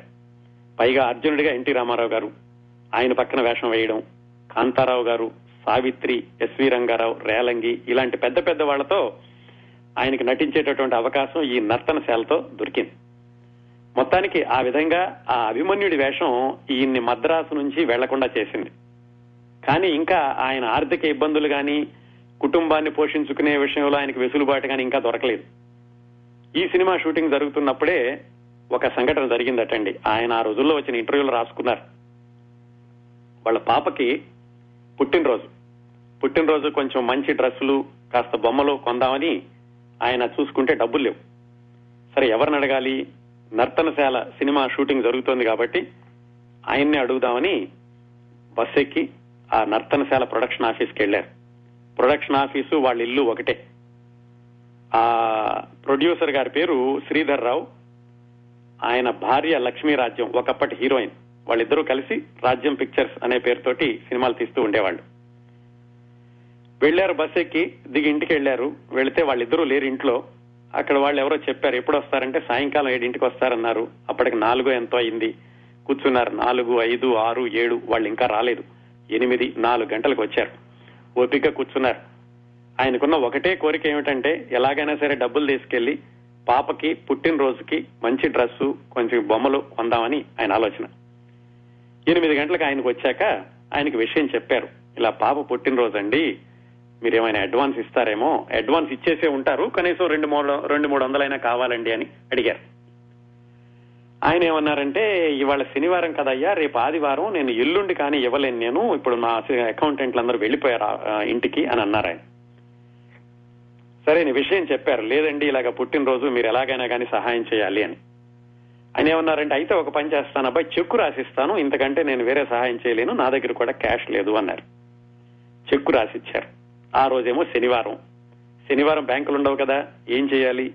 ఆయన చెక్కు తీసుకుని మిత్రుడు కొమినేని శేషగిరిరావు దగ్గరికి వెళ్ళి అబ్బాయి చెక్కు నీ దగ్గర పెట్టుకుని కనీసం నీ దగ్గర ఒక రెండు వందలు ఉంటే ఇవ్వు నీకు మళ్ళా సోమవారం చెక్కు మార్చిస్తాను అని ఆయన దగ్గర రెండు వందలు తీసుకుని అలాగా ఆ రోజు వాళ్ళ పాప మొదటి పుట్టిన రోజుని ఉన్నంతలో ఆయన ఏమాత్రం అసంతృప్తి లేకుండా జరుపుకోగలిగారు. ఇదండి ఈ నర్తనశాలలోని అభిమన్యుడు శోభనబాబు గారిని మద్రాసు నుంచి వెళ్ళిపోకుండా చేస్తే ఇంకొక అభిమన్యుడు ఈయన నట జీవితంలో ఒక మలుపుకి దారితీశాడు. ఆర్థిక ఇబ్బందులు మాత్రం తీర్చలేదు. జీవితం అండి ప్రతి వాళ్ళకి పాఠాలు నేర్పుతూ ఉంటుంది. ఒక్కొక్కసారి ఆ పాఠాలు చాలా మృదువుగా ఉంటాయి కొన్నిసార్లు చాలా కఠినంగా ఉంటాయి. ఆ పాఠాల్లోని సందేశాలని అందుకుని భవిష్యత్తుని సరిగ్గా దిద్దుకుంటే విజేతలవుతారు. ఆ పాఠాలు నేర్చుకోలేకపోతే అపజయాల్లోనే మిగిలిపోతుంటారు. బహుశా శోభన్ బాబు గారికి మొట్టమొదటి రోజుల్లో ఎదురైనటువంటి ఈ కష్టాలు ఇబ్బందులు అవమానాలు ఇవన్నీ కలిసి ఆయనకి భవిష్యత్తులో ఆర్థిక క్రమశిక్షణ నేర్పాయేమో అనిపిస్తుందండి. ఆ ఆర్థిక క్రమశిక్షణ ఆయన పెంపొందించుకోవడమే కాక చాలా మందికి నేర్పారు కూడాను. వీటన్నింటికీ పునాది ఆయనకి గుణపాఠాలు ఆయనకి పాఠాలు చెప్పినటువంటి ఈ అనుభవాలు అనుకోవచ్చు. నర్తనశాల అయ్యింది. అందులో అభిమన్యుడి వేషం ఉంది పాట అయితే ఉంది కానీ ఆ తర్వాత కూడా వేషాలేమీ ఎక్కువగా రాలేదు. మళ్ళీ చిన్న చిన్న వేషాలే ఆయనకి మొదలైనవి ఎలాగంటే కర్ణ అని తమిళ సినిమా దాంట్లో శివాజీ గణేశన్ రామారావు గారు ఉన్నారు ఇద్దరు. దాంట్లో చంద్రుడు చిన్న వేషం నవగ్రహ పూజా మహిమ అని ఇంకో సినిమా వచ్చింది. దాంట్లో కాంతారావు గారు హీరో ఈయనకు చిన్న వేషం. మైరావణ దాంట్లో కూడా ఒక చిన్న వేషం. దేశద్రోహులు ఎన్టీఆర్ గారు హీరో శోభన్ బాబు గారు చిన్న వేషం. సుమంగళి అక్కినే నాగేశ్వరరావు గారి హీరో శోభన్ బాబు గారు ఒక పాట. అప్పటికేమైందంటే దాదాపుగా ఐటమ్ సాంగ్స్ అంటాను చూడండి ఈ రోజు ఈ రోజుల్లో. అలాగా శోభన్ బాబు గారు ఒక్కొక్క పాట కోసం ఈయన తీసుకుంటూ ఉండేవాళ్ళు. సుమంగళిలో జయంతి గారితో కలిసి ఒక పాట. ప్రమీలార్జునిలో చిన్న వేషం. ప్రతిజ్ఞాపాలనలో చిన్న వేషం. ఇలా చిన్న చిన్న వేషాలే కానీ శోభన్ బాబు అనే నటుడు ఉన్నాడు అని తెలుస్తోంది. కాకపోతే పెద్ద గుర్తింపు అందరూ ఆయన వెతుక్కుంటూ రావడం ఈ వేషం శోభన్ బాబుకే ఇవ్వాలి అనడం ఆ రోజులు రాలేదు ఇంకా. అట్లాంటి రోజుల్లో ఆయనకి మొట్టమొదటి పెద్ద మలుపు అని చెప్పుకోదగిన సినిమా వీరాభిమన్యు.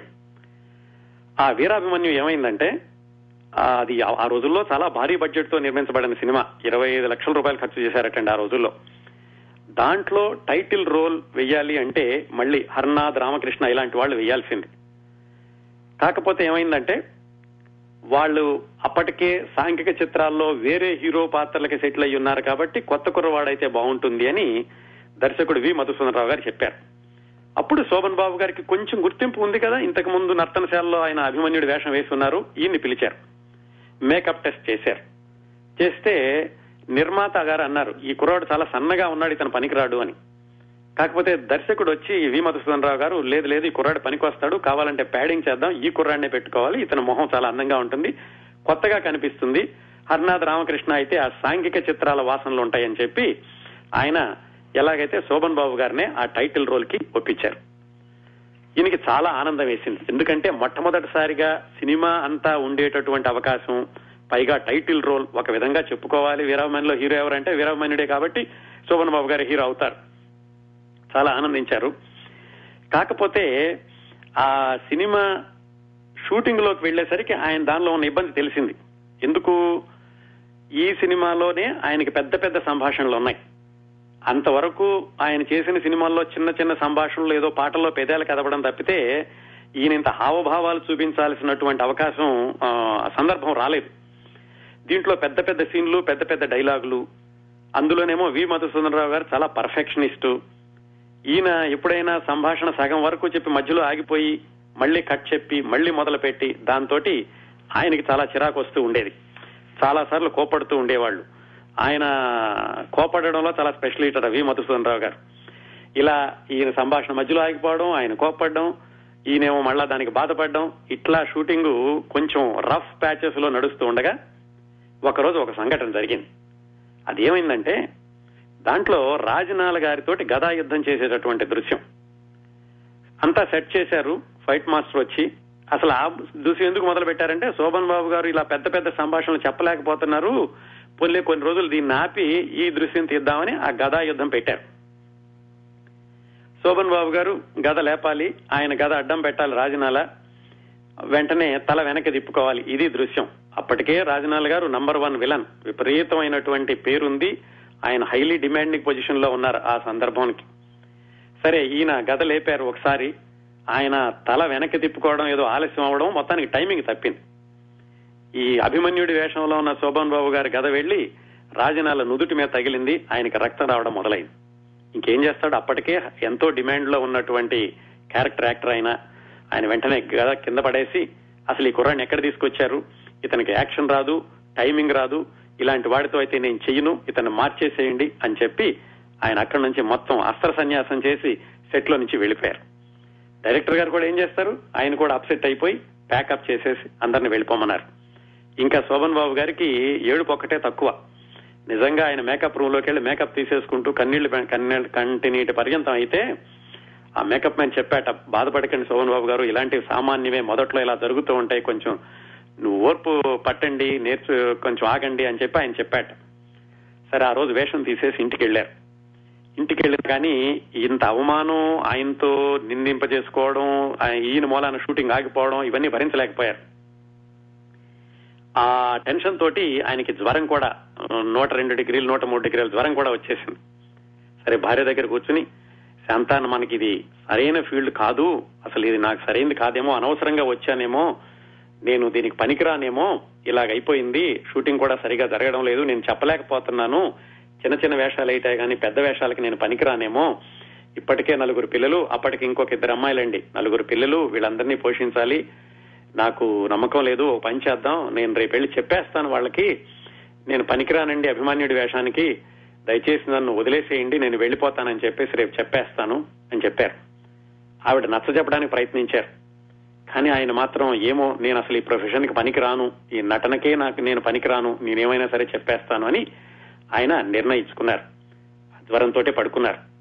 మర్నాడు వెళ్ళి ఏమైనా సరే చెప్పేసేద్దామని ఆయన ఒక మానసికంగా సంసిద్ధులై సెట్కి వెళ్ళారు సెట్కి వెళ్ళగానే వి. మధుసూదన్ గారు ఉన్నారు. ఆయన ఎందుకనో కానీ చాలా మంచి మూడ్లో ఉన్నారు.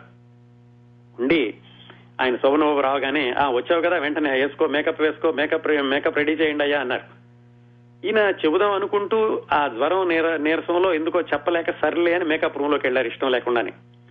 మేకప్ అయిపోయాక ఆయన దగ్గరికి వెళ్ళి చెబుదామని అప్పుడు కూడా మళ్ళా నోరు విప్పబోయేంతలో ఆయన ఓకే షార్ట్ రెడీ అన్నారు. ఆయనకి సరే నేను ఇంత బాగా చేయకపోయినా గానీ నన్ను ఏమి అనలేదు ఈరోజు మళ్ళా నన్ను సెట్లోకి రమ్మన్నారు మళ్ళా వేషం వేయిస్తున్నారంటే ఆయనకి నా మీద నమ్మకం ఉంది అని మొత్తానికి ఏమైందో కానీ ఆయన సెట్లోకి వెళ్ళారు. ఆ డైలాగ్ ఏమిటి? ఇంతకు ముందు నాలుగైదు సార్లు ఆయన చెప్పలేకపో చెప్పలేక ఆగిపోయినటువంటి సంభాషణ. ఇంతకుముందు బాగా ప్రాక్టీస్ చేసి ఉన్నారేమో. మరి ఇప్పుడు కూడా అంతో ఇంతో ఆయన ఆత్మవిశ్వాసం కూడా ఇచ్చారేమో. ఆ సెట్లోకి వెళ్ళగానే డైలాగు ఆయన శుభ్రంగా చెప్పేశారు గడగడ. మొత్తం ఆ సీన్ అయిపోయింది.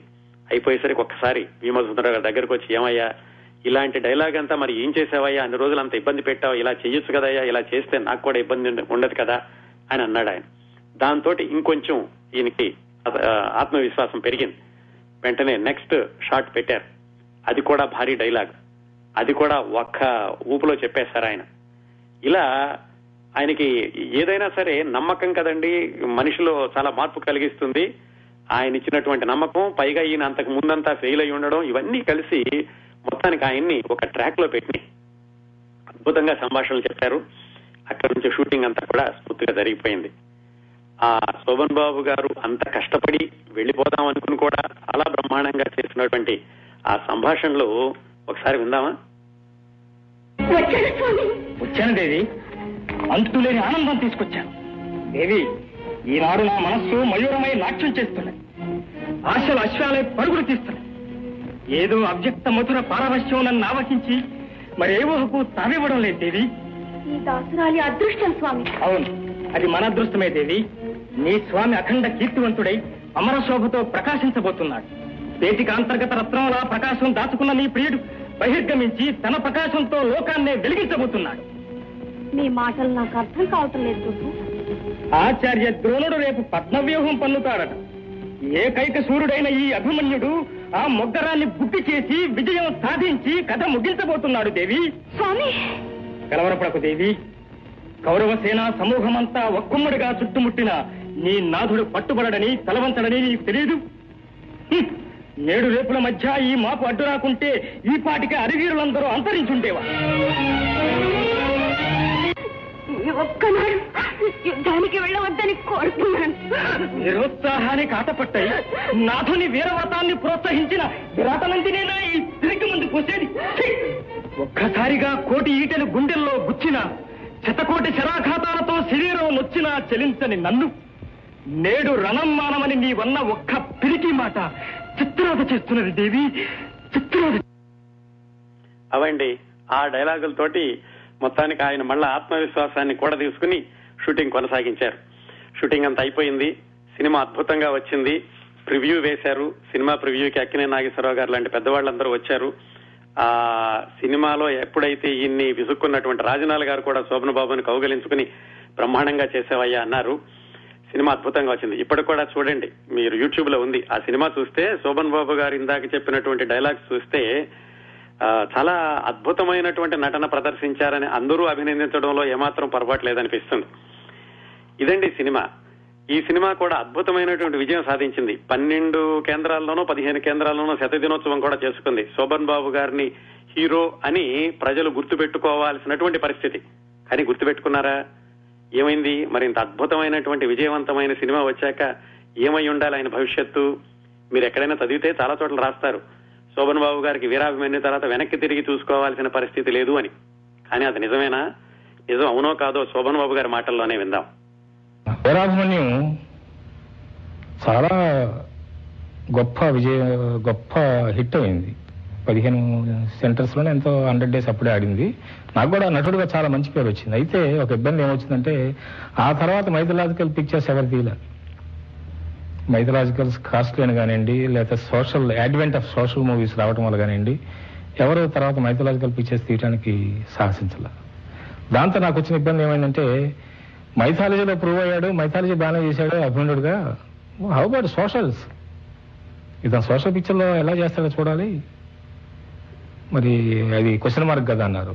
దాంతో నాకు క్వశ్చన్ మార్క్ అయింది లైఫ్ సో మళ్ళీ I have to start from the scratch from ABC social పిక్చర్లో మళ్ళీ చిన్న చిన్న వేషాలు వేయటం ప్రారంభించాను దాంతో గడిచి గడవకుండా కాఫీ కొంటే భోజనాలు లేక భోజనానికి ఉంటే కాఫీ లేక ఈ రెంటికి లేక పన్నెండింటికి తెల్లారి కాఫీని గురించి గుర్తు రావడం సరే ఇంకా ఆరు గంటల టైం ఉంది కదా అని అనుకోవటం సర్దుకోవటం. ఇలా ఎత్తుపల్లాల జీవితంలో మళ్ళీ ఏమైందంటే చిన్న చిన్న వేషాలు వేయడానికి ప్రిపేర్ అయ్యాను. ఎందుకంటే గడవాలి కదా. నెలకు ఒక రెండు వందల యాభై రూపాయలు కావాలి. అప్పటికే నలుగురు పిల్లలు. అదండి జరిగింది. వీరాభిమన్యు తర్వాత కూడా ఆయన కష్టాలు వేడలేదు. అందులో హీరోగా వేశారు కానీ హీరోగా ప్రజలు గుర్తుపెట్టుకున్నారు కానీ హీరోగా మాత్రం ఆయన కొనసాగలేదు. దాదాపుగా మళ్ళా నాలుగు సంవత్సరాలు పట్టిందండి.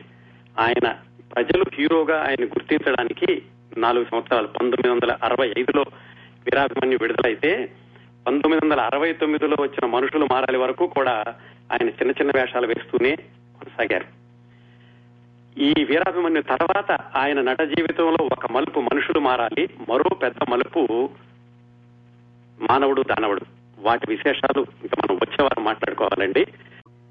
ఈ పంతొమ్మిది వందల అరవై తొమ్మిదిలో వచ్చిన మనుషులు మారాలి సినిమా శోభన్ బాబు గారు హీరోగా పనికొస్తాడు అని చిత్ర పరిశ్రమకి ప్రేక్షకుల్ని కూడా ఒప్పించిన సినిమా అయితే పంతొమ్మిది వందల డెబ్బై రెండులో వచ్చిన మానవుడు దానవుడు ఆయనకి స్టార్డమ్ తీసుకొచ్చి ఏఎన్ఆర్ ఎన్టీఆర్ కృష్ణ శోభన్ బాబు అనేలాగా చేసింది. ఆ రెండు మైలురాళ్ళ వంటి సినిమాల వరకు జరిగిన శోభన్ బాబు గారి నట జీవిత ప్రస్థానం ఈరోజు చూద్దాం. వీరాభిమన్యు సినిమా అయిపోయింది. చాలా బ్రహ్మాండంగా అవకాశాలు వస్తాయి అనుకున్నారు కానీ ఏమీ రాలేదు. ఏమీ రాకుండా ఎంత కష్టపడ్డారంటే మళ్ళీ చిన్న చిన్న వేషాలు వేసుకుంటూ వీరాభిమన్యు సినిమా విడుదలైన కొద్ది రోజులకే ఆయనకి ఇంకొక సినిమా వచ్చింది. ఆ సినిమా పరమానంద శిష్యులు కదా దాంట్లో కేవలం పదిహేను వందల రూపాయల కోసం పావుని తాచు పావుని మెడలో వేసుకుని శివుడి పాత్రలో కొన్ని గంటల పాటు ధరించారు. ఇంకా విచిత్రం ఏమిటంటే ఈ వీరాభిమన్యు విడుదలైన మరుసటి సంవత్సరమే అదే నిర్మాతలు గూఢచారి నూట పదహారు అన్న సినిమా తీశారు. ఆ గూఢచారి నూట పదహారు సినిమాలో కృష్ణ గారు హీరో శోభన్ బాబు గారికి చాలా చిన్న పాత్ర. ఎంత విచిత్రమో చూడండి. అంతకు ముందు సంవత్సరమే వాళ్ళే తీసిన సినిమాలో ఈయన హీరో సినిమా బ్రహ్మాండంగా ఆడింది. కానీ ఒక సంవత్సరంలోనే మళ్ళా ఈయన అతి చిన్న పాత్రతో సరిపెట్టుకోవాల్సి వచ్చింది. అంత విచిత్రంగా ఉంటుందండి ఈ చిత్రసీమ. ఆయనకి తెలుసు అదంతాను. అందుకని చిన్న పాత్రలు అయినా కానీ మొత్తానికి పట్టు వదలకుండా ఆయన కొనసాగించడం మొదలు పెట్టారు ఆ రోజుల్లో ఇంకో సంఘటన ఏమైందంటే ఓసారి ఓ నిర్మాత వచ్చి శోభన్ బాబు గారికి మీరు వీరాభిమన్యు తర్వాత చిన్న చిన్న వేషాలు వేసినా నాకు పర్వాలేదండి వీరాభిమన్యులో మీ పాత్ర చూసి మీ నటన చూసి మిమ్మల్ని కొత్త సినిమాలో బుక్ చేసుకుంటున్నాను. ఈ సినిమాలో హీరోయిన్ జయలలిత అని చెప్పారు. జయలలిత అంటే ఆ రోజుల్లో అప్పుడే పైకొస్తున్నటువంటి హీరోయిన్ కానీ చాలా డిమాండ్ ఉన్న హీరోయిన్. పెద్ద పెద్ద హీరోలు అందరి పక్కన వేస్తున్నారు. శోభన్ బాబు గారికి వీరాభిమన్యు తప్ప బ్రహ్మాండంగా పేరు తెచ్చిన సినిమా లేదు. అలాంటిది ఆయన పక్కన జయలలిత హీరోయిన్ అనగానే ఆయన చాలా ఆనందపడ్డారు. ఆ నిర్మాత ఒక వెయ్యి రూపాయలు అడ్వాన్స్ కూడా ఇచ్చాడు ఈయనకి. ఈయన ఇంకా అప్పటి నుంచి రోజులు లెక్క పెడుతున్నారు. వచ్చే వారం పిలుస్తాడు వచ్చే వారం పిలుస్తాడు వచ్చే వారం పిలుస్తాడని. ఒక వారం రెండు వారం మూడు వారాలు నాలుగు వారాలు అయిపోయింది. ఆ హీరో గారు ఎక్కడ ఆ నిర్మాత గారు ఎక్కడ కనపడలేదు. ఈయన ఇలా సినిమాల కోసం ఎదురు చూస్తూ కుంటుకుంటూ కుంటుకుంటూ ఈయన నట జీవితం కొనసాగుతుంటే ఈయన తర్వాత వచ్చిన కృష్ణ తారాజువలాగా దూసుకుపోతున్నారు అదే రోజుల్లో. ఆ తర్వాత వచ్చిన చంద్రమోహన్ గారికి కూడా సినిమాలు బాగానే ఉన్నాయి. ఈయన మాత్రం ఇంకా అవకాశాల కోసం ఎవరిస్తారా ఎవరిస్తారని ఎదురు చూస్తున్నారు. ఓ నెల రోజుల తర్వాత మళ్ళీ ఆ ప్రొడ్యూసర్ గారి దగ్గరికి వెళ్ళారు. వెళితే ఆయన లేడు. రెండు మూడు సార్లు తిరిగితే ఆయన కనపడలేదు. ఇలా లాభం లేదనుకుని ఒక రోజు పొద్దున్నే వెళ్ళి కూర్చున్నారు. సాయంకాలం ఎప్పుడో వచ్చాడు ఆ- ఆ నిర్మాత. ఈయనేమో బయట వెయిట్ చేస్తున్నారు. ఆయన గబగబా లోపలికి వెళ్ళిపోయాడు. ఇదేమిట్రా చూసి కూడా లోపలికి వెళ్ళిపోయాడు అనుకుని సర్లే మంద కదా అవసరం అనుకుని శోభన్ బాబు గారు ఆయన ఆఫీసులోకి వెళ్ళారు. ఆ ఏమిటయా చెప్పు ఎవరు నువ్వు? అన్నారు ఆయన. అదేమిటండి నేను శోభన్ బాబుని మీరు నెల క్రితం వచ్చి నాకు వెయ్యి రూపాయలు అడ్వాన్స్ ఇచ్చారు. జయలలిత హీరో అని చెప్పారు హీరోయిన్ అని చెప్పారు కదా అని ఈయన గుర్తు చేశాడు. ఆ అవునవును నువ్వు శోభన్ బాబు కదా. నిజమే కానీ ఆ సినిమా తీయట్లేదయా అన్నారు. అదేంటి సార్ జయలలిత హీరోయిన్ అని కూడా చెప్పారు కదా ఇప్పుడు తీనంటున్నారు ఏమిటి అంటే నిజమే అప్పుడు తీద్దాం అనుకున్నాను. జయలలిత దగ్గరికి వెళితేసరికి వాళ్ళ అమ్మగారు చెప్పారు చిన్న చిన్న నటుల పక్కన మా అమ్మాయి నటించదు పెద్ద హీరోలు అయితే చెప్పండి లేకపోతే వద్దు అన్నారు. అందుకని నేను డ్రాప్ చేస్తున్నాను అయ్యా అని చెప్పారు. ఏం చేస్తారు ఏమనలేరు ఏం అనలేరు. ఆయన డిమాండ్ చేసే స్టేజ్ కాదు. అలాగే ఉసూరు అనుకుంటూ వెనక్కి వచ్చేశారు ఇలా జరుగుతూ వచ్చిందండి ఆయన కెరీర్. వీరాభిమన్యు తర్వాత పంతొమ్మిది వందల అరవై తొమ్మిది వరకు దాదాపుగా ముప్పై మూడు సినిమాలు. ఐదు సంవత్సరాలు ముప్పై మూడు సినిమాలు. ఆ ముప్పై మూడు సినిమాల్లో కూడా ఒకసారి ఆయనకి సోలో హీరోగా నటించేటటువంటి అవకాశం వచ్చింది కానీ అది కూడా ఆయన కెరీర్కి పెద్దగా ఏమీ దోహదం చేయలేదు. ఇంకా ఎలాంటి వేషాలు వేశారంటే సహ హీరో అంటే సహ కథానాయకుడు కో హీరో లేకపోతే ఇద్దరు ముగ్గురు హీరోల్లో ఒకళ్ళు ఇంకా సినిమాల్లో ఒక పాటలో వేషం లేకపోతే ప్రధాన పాత్ర వేరే వాళ్ళు ఈయన ఒక చిన్న పాత్ర వేయడం ఇలాగా చిన్న చిన్న పాత్రలు వేస్తూ దాదాపుగా నాలుగు సంవత్సరాలు గడిపారు. ఉదాహరణకి ఇందాక చెప్పుకున్నాం గూఢచార నూట పదహారులో కృష్ణ గారికి మూడో సినిమా ఆయన సూపర్ హీరో అయిపోతే ఈయన ఒక చిన్న పాత్రతో సరిపెట్టుకున్నారు. ఆ తర్వాత ప్రైవేటు మాస్టారు అని ఒక సినిమా వచ్చింది ఆ మరుసటి సంవత్సరం. దాంట్లో కృష్ణ గారితో పాటుగా సినీ రంగ ప్రవేశం చేసిన రామ్మోహన్ హీరో దాంట్లో కూడా శోభన్ బాబు గారి చిన్న పాత్ర. ఆ తర్వాత శ్రీకృష్ణ అవతారంలో నారదుడు పాత్ర ఇచ్చారు ఎన్టీ రామారావు గారు. ఆ నారదుడు అయ్యాక మళ్ళీ వరుసనే నాలుగైదు నారదుడు పాత్రలు వచ్చినాయట. కాకపోతే ఆయనకి తెలుసు అసలు పౌరాణికాలకి కాలం చెల్లిపోయింది మళ్ళీ ఇలా నారదుడు ముద్ర వేస్తే కనుక మళ్ళా నేను నారదుడిగా మిగిలిపోతానని ఆయన సినిమాలు తక్కువైనా కానీ ఆ పాత్రలో ఒప్పుకోలేదు. ఆ తర్వాత పుణ్యవతి అని పంతొమ్మిది వందల అరవై ఏడులో మళ్ళా ఎన్టీ రామారావు గారి హీరో శోభన్ బాబు గారు చిన్న పాత్ర. పూల రంగడు అక్కినే నాగేశ్వరరావు గారు హీరో శోభన్ బాబు గారు చిన్న పాత్ర. ఆడపడచ్చు మళ్ళా ఎన్టీ రామారావు గారు పక్కన శోభన్ బాబు గారు. అట్లా చిన్న చిన్న పాత్రలు వేయడం లేకపోతే ఒక పాటలో నటించడం అలా జరుగుతూ వచ్చినాయి. కొన్ని హీరోలుగా వేశారు. కానీ శోభన్ బాబు హీరోగా నటించినటువంటి సినిమా మనం చూడాలి. అని ప్రేక్షకుల్లో ఆసక్తి రేకెత్తేటువంటి సినిమాలు మాత్రం ఏం చేయలేదు. బంగారు పంజరం అని బిఎన్ రెడ్డి గారి సినిమా వచ్చింది. దాంట్లో హీరో కానీ ఆ సినిమా ఆడలేదు. మళ్ళీ వెంటనే విచిత్ర కుటుంబం అని ఎన్టీ రామారావు గారి సినిమా దాంట్లో ఒక పాటలో నటించారు. మళ్ళా బుద్ధిమంతుడు ఎన్టీ రామారావు గారి అక్కినే నాగేశ్వరరావు గారి సినిమా దాంట్లో ఒక పాటలో నటించారు. ఇట్లా పంతొమ్మిది వందల అరవై తొమ్మిది వచ్చింది. పంతొమ్మిది వందల అరవై తొమ్మిదిలో మనుషులు మారాలి అనేటటువంటి సినిమా ఆయనకి హీరోగా నిలదొక్కుకునేలాగా చేసింది. ఆ సినిమాని జెమినీ పిక్చర్స్ అని వాళ్ళు తీశారు. నిజానికి ఆ సినిమాలో పెద్ద హీరోయిజం లేదు. శోభన్ బాబు గారు హీరోగా పది మంది విలన్లు పొడి చేసింది అలాంటిదేం కాదు. వీరోచితమైన పాత్ర కూడా కాదు. నిజానికి అది శోకరసం మూర్తి భవించినటువంటి సినిమా. ఆ సినిమా మహిళా ప్రేక్షకులు విపరీతంగా ఆదరించి శోకరసాన్ని కరుణ రసాన్ని పైసలుగా మార్చి నిర్మాతకు విపరీతమైనటువంటి లాభాలు ఆర్జించి పెట్టారు.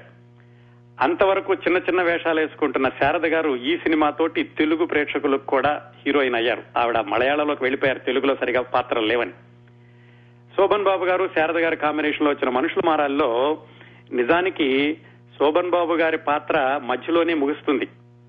అయినప్పటికీ ఆ సానుభూతి కథలో ఉన్నటువంటి కరుణరసం పాత్రల మీద వచ్చిన సానుభూతి శోభన్ బాబు గారి పాత్ర మీద కూడా ఆ సానుభూతిని ఆయన్ని హీరోగా తెలుగు ప్రేక్షకులు అంగీకరించేటటువంటి స్థాయికి తీసుకెళ్ళింది. ఆయన రాసుకున్నారు ఒక చోట ఈ మనుషులు మారాలి సినిమా నాకు ఒక స్థిరత్వాన్ని కలిగించింది ఇంకా పర్వాలేదు.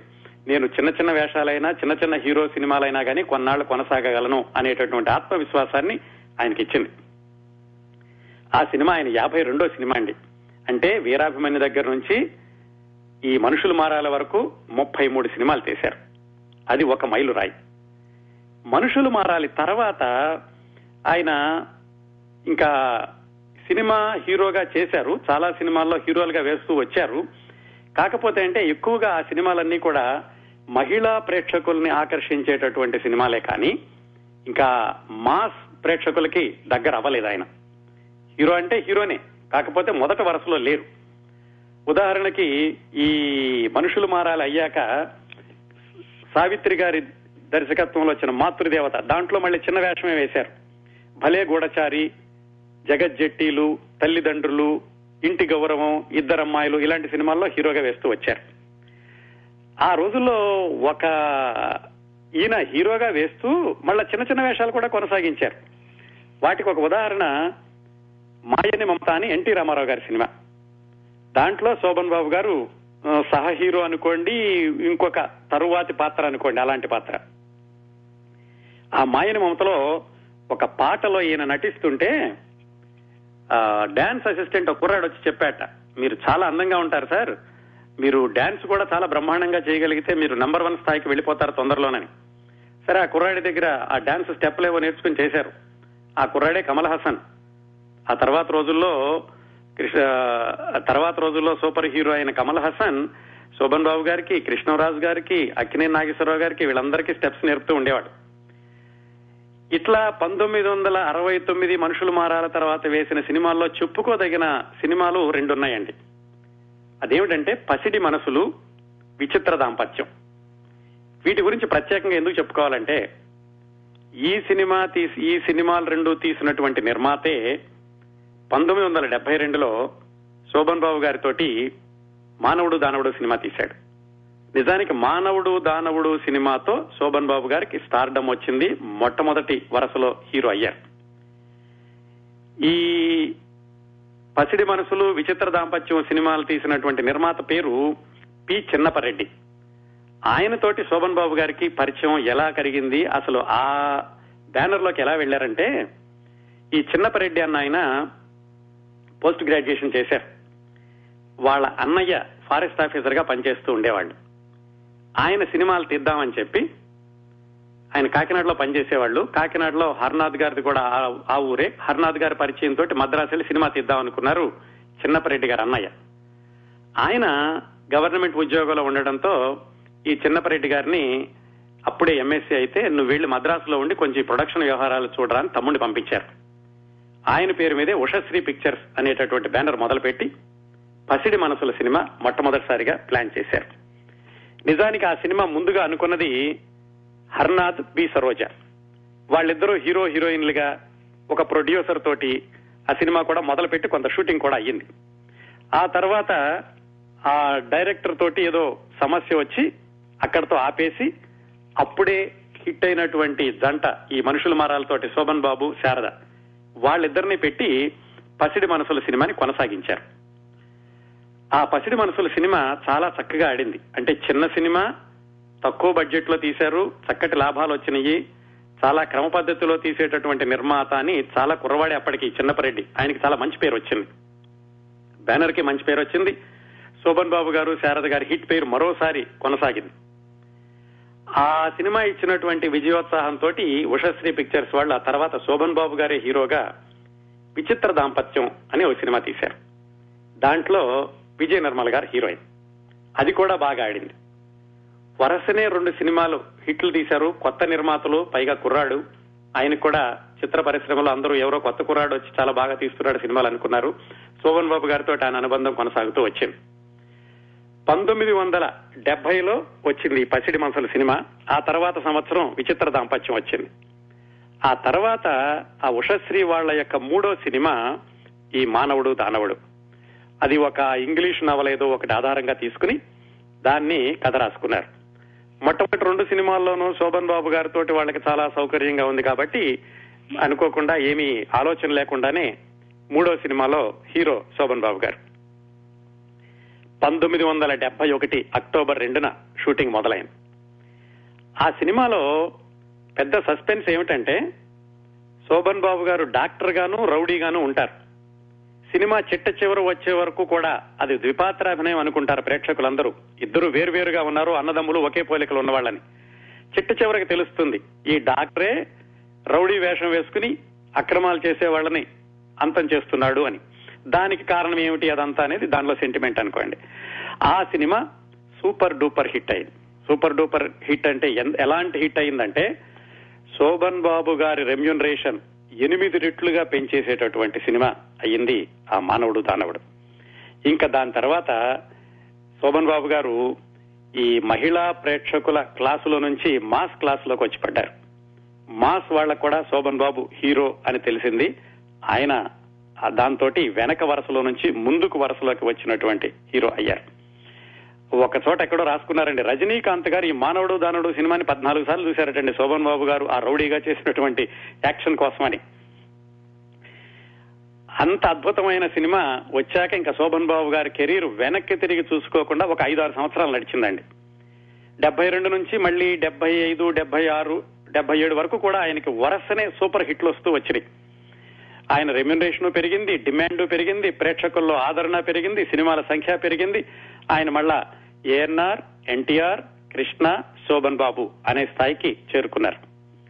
మళ్ళా మధ్యలో డెబ్బై ఏడు ప్రాంతాల్లో మల్లెపువ్వు సినిమా ముందు కొన్ని ఫెయిల్యూర్స్ రావడం మల్లెపువ్వు తర్వాత మళ్ళా నిలబెట్టుకోవడం ఇవంతా జరిగిందనుకోండి. మొత్తానికి మానవుడు దానవుడు సినిమా శోభన్ బాబు గారి కెరీర్లో పెద్ద మలుపు. అయితే ఇక్కడ ఒక చిన్న ఉపకథ చెప్పుకుందామండి. ఈ సినిమా అంత హిట్ అయింది కదా ఈయన రెమ్యునరేషన్ ఎనిమిది రెట్లు పెంచింది. మరి ఆ ఉషశ్రీ పిక్చర్ వాళ్ళకి మూడు సినిమాలు సూపర్ సూపర్ హిట్లు కాకపోయినా డీసెంట్ హిట్ మానవుడు దానవుడు సూపర్ హిట్ చేసింది. మరి ఆ బ్యానరు ఆ నిర్మాతలు వాళ్ళు కూడా ఎంతో ఉన్నతమైన స్థాయిలో ఉండి ఉండాలి కదా. వాళ్ళు ఏమయ్యారంటే ఈ సినిమా తర్వాత ఈ ఉపకథ కూడా ఎందుకు చెబుతానో చివరిలో చెప్తాను మీకు. ఈ సినిమా అయ్యాక ఆ నిర్మాతలు ఈ మానవుడు దానవుడు సినిమాలో వచ్చినటువంటి లాభాలతోటి బడిపంతులు సినిమాలో పెట్టుబడి పెట్టారు ఒక యాభై శాతం. బడిపంతులు కూడా బ్రహ్మాండంగా ఆడింది. దాని తర్వాత వాళ్ళు ఎన్టీ రామారావు గారితో ఒక సినిమా తీద్దాం అనుకున్నారు. ఎన్టీ రామారావు గారు వెంటనే ఒప్పుకున్నారు కూడా. ఎందుకంటే వీళ్ళ క్రమశిక్షణ కలిగిన నిర్మాణ సంస్థగా పేరుంది కాబట్టి. అలాంటి సమయంలో వాళ్ళు ఎన్టీ రామారావు గారి సినిమా కొంతకాలం ఆపి వాళ్ళ తమ్ముడు ఒక అతన్ని హీరోగా పరిచయం చేద్దామని ఇంకో మూడు సినిమాలు మొదలు పెట్టారు చిన్న సినిమాలు. దానికి మరి కొత్త కుర్రాడంటే పెద్ద డైరెక్టర్లు ఎవరు ఉండరని ఈ చిన్నపరెడ్డి అన్న ఆయనే దర్శకుడిగా అయ్యారు. ఆ మూడు సినిమాల్లో ఒక సినిమా అట్టర్ ఫ్లాప్ అయింది రెండో సినిమా విడుదలవడం చాలా ఆలస్యమైంది మూడో సినిమా అసలు విడుదల కాలేదు. దాంతో దాదాపుగా చిత్రరంగానికి దూరం అయ్యేటటువంటి పరిస్థితి వాళ్ళు. చూడండి. అంటే ఈ కీర్తి డబ్బులు అనేవండి వచ్చాక అవి రావడానికి ఎంత కష్టపడాలో నిలబెట్టుకోవడానికి అంతకంటే ఎక్కువ కష్టపడాలి. ఆ వాటిని నిలబెట్టుకునే క్రమంలో భవిష్యత్తుని గనక ఒక క్రమ పద్ధతిలో నడుపుకుంటే జీవితం వజ్రాల గని. అది అదుపు తప్పితే అది వరద గోదావరి. వీటికి ఒకదానికి ఉదాహరణ మానవుడు దానవుడు విజయాన్ని సద్వినియోగం చేసుకున్న శోభన్ బాబు గారు. ఇందులో రెండో దానికి ఉదాహరణ మానవుడు దానవుడు విజయాన్ని సరిగా వాడుకోలేకపోయి చిత్రరంగానికి దూరం అయిపోయినటువంటి నిర్మాత. ఆ నిర్మాత క్రిందటి సంవత్సరం ఎక్కడో ఒక పత్రికలో ఇంటర్వ్యూ రాశారు. ఆ తర్వాత ఆయన సినిమాకి చాలా దూరం అయిపోయి ఆయన మళ్ళీ లెక్చరర్గా చేశారండి. బాటనీ లెక్చరర్గా ట్యూటోరియల్ కాలేజీల్లో పనిచేస్తూ గుంటూరు చుట్టుపక్కల వికాస్ ట్యూటోరియల్ కాలేజీలో కూడా ఆరు సంవత్సరాలు బాటనీ లెక్చరర్గా పనిచేసి క్రిందటి సంవత్సరం ఒక పత్రిక కథనం ప్రకారం ఆయన క్యాన్సర్ ట్రీట్మెంట్ తీసుకుంటూ ఉన్నారు. చూడండి ఎంత విచిత్రంగా ఉంటుందో కాలం. మానవుడు దానవుడు సినిమా శోభన్ బాబు గారిని సూపర్ స్టార్ చేస్తే అదే సినిమా తర్వాత ఈ నిర్మాత నిలుపుకోలేని నిర్మాత అంత దయనీయమైనటువంటి స్థాయికి వెళ్ళారు అదండి శోభన్ బాబు గారి మొట్టమొదటి సినిమా అంటే ఆయనకి స్టార్డమ్ తెచ్చినటువంటి మొట్టమొదటి సినిమా ఈ మానవుడు దానవుడు. తర్వాత నిజానికి ఇంతటితో ఆపేసేయచ్చు మన కథనాన్ని. కాకపోతే మనకి ఇంకా సమయం ఉంది. మరో సందర్భం రాకపోవచ్చు కాబట్టి శోభన్ బాబు గారి చిట్ట చివరి సినిమా. మొదటి సినిమా గురించి ఎలాగో మాట్లాడుకున్నాం. ఆయన చిట్ట చివరి సినిమా హలో గురు. ఆ సినిమా గురించి కొంత అరుదైన సమాచారం నా దగ్గర ఉంది అందుకని శోభన్ బాబు గారి చిట్ట చివరి సినిమా గురించి కూడా మాట్లాడుకుందాం. ఆయన చిట్ట చివరిగా నటించిన సినిమా పంతొమ్మిది వందల తొంభై ఐదులో తయారైందండి. విడుదలవడం మాత్రం పంతొమ్మిది వందల తొంభై ఆరులో విడుదలైంది. ఆ సినిమా పేరు హలో గురు. ఆ సినిమాకి పనిచేసినటువంటి దర్శకుడు వై వెంకట్రామని అలాగే దానికి పనిచేసిన కో డైరెక్టర్ పి సత్యబాబు గారు. వాళ్ళిద్దరూ మనకు మంచి మిత్రులు. శోభన్ బాబు గారు చనిపోయినప్పుడు ఈ సత్యబాబు గారు అన్న ఆయన మన కౌముదికి ఒక చక్కటి వ్యాసం రాసిచ్చారు. దాంట్లో ఈ శోభన్ బాబు గారి చిట్ట చివరి సినిమా గురించి హలో గురు షూటింగ్ సమయంలో జరిగినటువంటి కొన్ని సంఘటనల్ని శోభన్ బాబు గారి వ్యక్తిత్వాన్ని చక్కగా చూపించేటటువంటి సంఘటనలు కొన్ని చెప్పారు. అవి చెప్పుకుందామండి ఇప్పుడు. నిజానికి పంతొమ్మిది వందల తొంభై రెండు తొంభై మూడు ప్రాంతాల్లోనే శోభన్ బాబు గారి దగ్గరికి కథలు వినిపించడానికి వచ్చిన వాళ్ళు ఆయనకు కథ చెప్తూ మీ పాత్ర ఎప్పుడు వస్తుందండి నేను కథ చెప్తూ వెళ్ళేవాళ్ళట. నా పాత్ర ఎప్పుడు వస్తాయా అంటే ఒక గంటన్నర లేకపోతే ఒక గంట తర్వాత వస్తుంది అన్నట్టు చెప్పేవాళ్ళట. అప్పుడే ఆయన కొంచెం అనుమానం వచ్చింది. ఇంకా మనల్ని కొంచెం పక్కన పెట్టేసి కొత్త హీరోలు వస్తున్నారు. వాళ్ళకి అవకాశం ఇవ్వడం కూడా మంచిది. ప్రాధాన్యత లేని పాత్రలు చేయడం ఎందుకు అని అనుకున్నారు. కానీ ఆయన రూల్స్కి తగినట్టుగా ఆయన అభిరుచికి తగినట్టుగా ఆయనకి డిమాండ్గా డిమాండ్కి తగినట్టుగా ఉన్నటువంటి ఒకటి రెండు సినిమాలు చేసుకుంటూ వచ్చారు. తొంభై రెండు తొంభై మూడు తర్వాత. తొంభై ఐదులో ఈ హలో గురు సినిమా ప్లాన్ చేసుకుని నిర్మాతలు దర్శకులు కలిసి శోభన్ బాబు గారి దగ్గరికి వెళ్ళారు ఆ హలో గురు సినిమాలో తారాగణం ఎవరంటే శోభన్ బాబు గారు సుహాసిని ఆమని ఆలి. ఆమని ఆలి ఆ రోజుల్లో చాలా బిజీగా ఉన్నారు. ముందుగా వాళ్ళ డేట్లు తీసుకుని శోభన్ బాబు గారి డేట్లు తీసుకోవచ్చు. కానీ సంప్రదాయం ప్రకారం పద్ధతి ప్రకారం గౌరవం ఇవ్వాల్సినటువంటి పద్ధతి ప్రకారం ముందుగా శోభన్ బాబు గారి దగ్గరికి వెళ్ళి ఇలాగ హలో గురు సినిమాకి మీ డేట్స్ కావాలండి అని కథ అది చెప్పారు. ఆయనకి నచ్చింది సరే అన్నారు. ఆయన అడిగారు మిగతా వాళ్ళు ఎవరు అని. వీళ్ళు చెప్పారు ఇలా ఆమని ఆలి సుహాసిని అని. ఆమని ఆలి బిజీగా ఉంటారు కదండి ముందు వాళ్ళ దగ్గర డేట్లు తీసుకోండి. నేను పర్వాలేదు ఖాళీగానే ఉన్నాను నా డేట్లు ఎలాగైనా అడ్జస్ట్ చేసుకుంటాను అని చెప్పారు. ఆ సత్యబాబు గారు అన్న ఆయన చెప్పారు. ఆయన చెప్పేసరికి మాకు చాలా ఆశ్చర్యం వేసిందండి. ఎందుకంటే ఎలాగూ ఆ డిమాండ్ తగ్గిపోతోంది అన్న విషయాన్ని చాలా మంది ఒప్పుకోరు. ఆయన తెలుసుకుని చాలా హుందాగా ఆ విషయాన్ని చెప్పి నాకంటే ముందు వాళ్ళ డేట్లు తీసుకోండి అని చెప్పి పంపించారు అని. అలా మొత్తానికి అందరి డేట్లు తీసుకున్నారు. షూటింగ్ అంతా మద్రాసులో జరిగింది. ఆలీ ఆమని హైదరాబాద్లో ఉండేవాళ్ళు. వాళ్ళకి హైదరాబాద్లో షూటింగ్లు ఎక్కువ ఉండే. అక్కడి నుంచి వాళ్ళు మద్రాసు వచ్చి షూటింగ్ చేసేవాళ్ళు. శోభన్ బాబు గారు అప్పటికే చాలా ఒక పదిహేను ఇరవై సంవత్సరాలుగా కొన్ని నియమాలు పెట్టుకుని ఆ నియమాల ప్రకారమే పనిచేస్తున్నారు.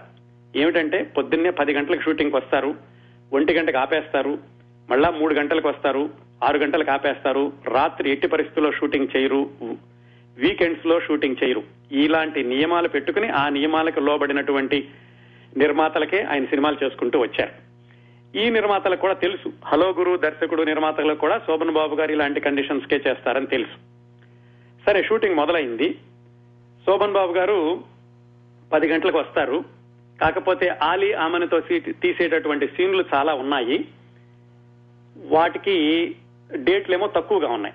అందుకని వీళ్ళు పొద్దున్నే షూటింగ్ మొదలుపెట్టి ఆలీతోటి ఆమెనితోటి షూటింగ్ చేస్తూ ఉండేవాడు శోభన్ బాబు గారు పది గంటలకు రాగానే సత్యబాబు గారు గబగబా వెళ్ళి శోభన్ బాబు గారు వచ్చా కూర్చోండి ఒక నిమిషంలో అయిపోతుంది అని చెప్పేవాళ్ళట.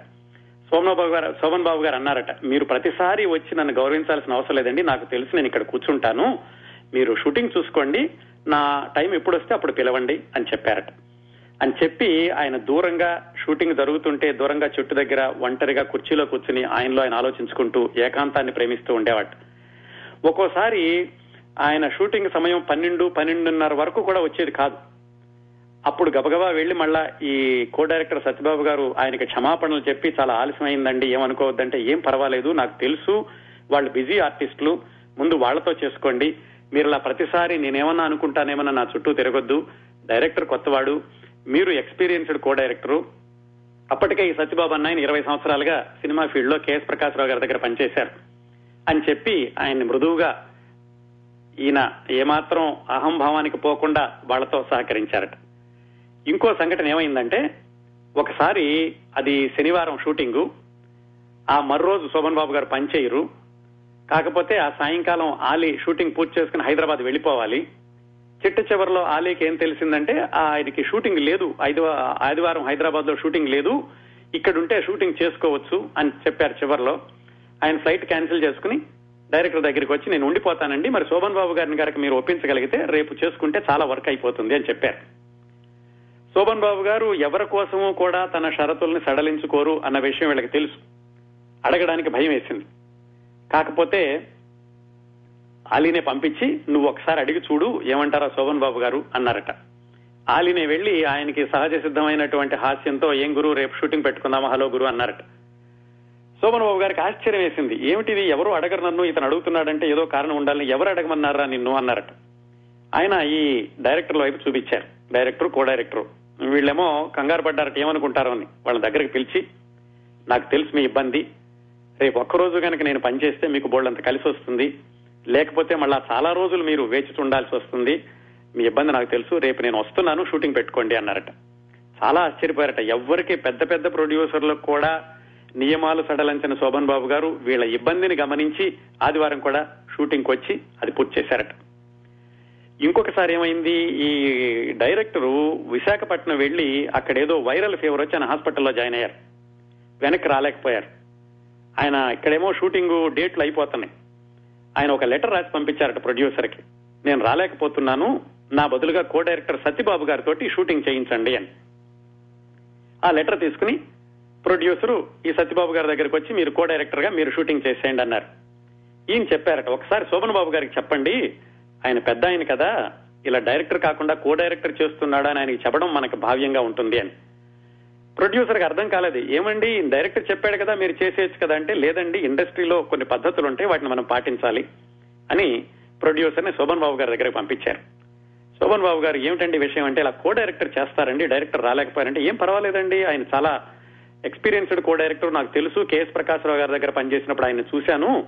నాకు ఏమాత్రం ఇబ్బంది లేదు అలాగే చేసుకుందామండి అన్నారట. ఇవన్నీ చెబుతూ శోభన్ బాబు గారు చెప్ సత్యబాబు గారు చెప్పారు. శోభన్ బాబు గారి గురించి ఎన్నో విన్నాను కానీ చివరికి ఆయనతో పనిచేసేటప్పుడు ఇంత ఆయన ఉన్నతమైనటువంటి వ్యక్తిత్వం నాకు చాలా కనువిప్పు కలిగించింది. ఆయన మీద అంతకు ముందున్న అభిమానాన్ని పది రెట్లు అయ్యేలాగా చేసింది అని. షూటింగ్ అంతా అయిపోయింది. శోభన్ బాబు గారి చివరి సినిమా అని తెలియదు అప్పటికి. చిట్ట చివరి రోజు షూటింగ్ అయిపోయి కారు ఎక్కబోతుండగా సత్యబాబు గారు వెళ్ళి శోభన్ బాబు గారు నేను పాతికేళ్ళుగా ఇండస్ట్రీలో ఉన్నాను. ఏ హీరోతో కూడా నాకు ఫోటో దిగ దిగాలి అనిపించలేదు. అందరితో మంచిగా ఉండేవాడిని హలో హలో అంటాడమే కానీ ఇలాగా ఫోటో దిగి దాచుకోవాలనిపించలేదు మీతో ఫోటో దిగాలని ఉందండి అని అడిగారట. ఆయన వెనక్కి వచ్చి సోఫాలో కూర్చుని ఆయనతోటి సత్యబాబు గారితోటి ఫోటో దిగి వెళుతూ వెళుతూ ఆయన భుజం మీద చేసి సత్యబాబు గారు మీరు ఎప్పుడైనా సినిమా దిగదలుచుకుంటే నేను మొట్టమొదటిగా డేట్లు ఇస్తాను. మొహాట లేకుండా నా దగ్గరికి రండి. టేక్ ఇట్ ఫర్ గ్రాంటెడ్ అని చెప్పారట. కారెక్కి వెళ్ళిపోయారు. అదే చిట్ట చివరి షూటింగ్. అదే చిట్ట చివరి సినిమా. ఇది అయిపోయిన కొన్ని నెలలకి పంతొమ్మిది వందల తొంభై ఆరు జనవరి ఒకటిన శోభన్ బాబు గారు బహిరంగ ప్రకటన చేశారు. నేను ఇంకా సినిమాలో నటించటం లేదు విరమించుకుంటున్నాను అని. అదండి జరిగింది హలో గురు షూటింగ్ లోను ఆ శోభన్ బాబు గారు సత్యబాబు గారు తీయించుకున్న ఫోటో చూడాలనుకుంటే శ్రోతలు ఎవరైనా కౌముది డాట్ నెట్కి వెళ్ళి గత సంచికల్లో ఏప్రిల్ రెండు వేల ఎనిమిది కౌముది సంచికలో సత్యబాబు గారు రాసినటువంటి వ్యాసం ఉంది. దాంట్లో ఆ ఫోటో ఉంది. చూడొచ్చండి. ఇది జరిగాక చాలా చాలా సార్లు సత్యబాబు గారు మద్రాసు వెళ్ళారట కానీ ఎందుకో శోభన్ బాబు గారిని కలుసుకోలేకపోయారు. శోభన్ బాబు గారు చనిపోయారు అని తెలిసిన రోజున ఆయన్ని నేను ఇలాగ వ్యాసం రాయమంటే ఇది రాసిస్తూ దాంట్లో ఒక మాట రాశారు. శోభన్ బాబు గారు నాకు అలాగే గుర్తున్నారండి అందగాడుగాను. అందుకని ఆయన్ని మళ్ళా వేరే రూపంతో నేను చూడదలుచుకోలేదు.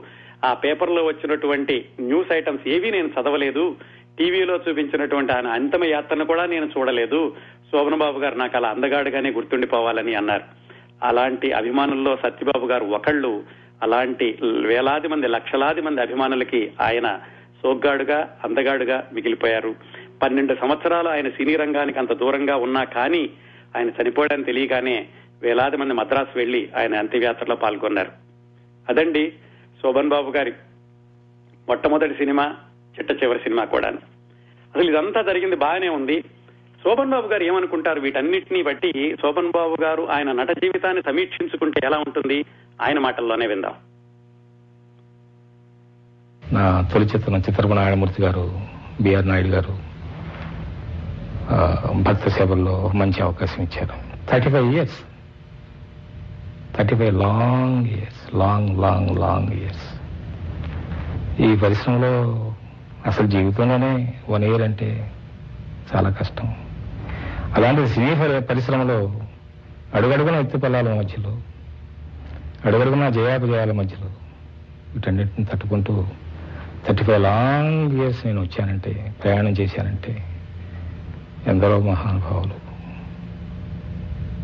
వాళ్ళలో ఏ ఒక్కరిని మేము మర్చిపోలేము చాలా మంది నాకు చెప్పాలంటే కామేశ్వరరావు గారు కెఎస్ ప్రకాశ్రావు గారు టి. ప్రకాశ్రావు గారు తాతినేని రామారావు గారు దాసరి నారాయణరావు గారు రాఘవేంద్రరావు గారు బాపు గారు.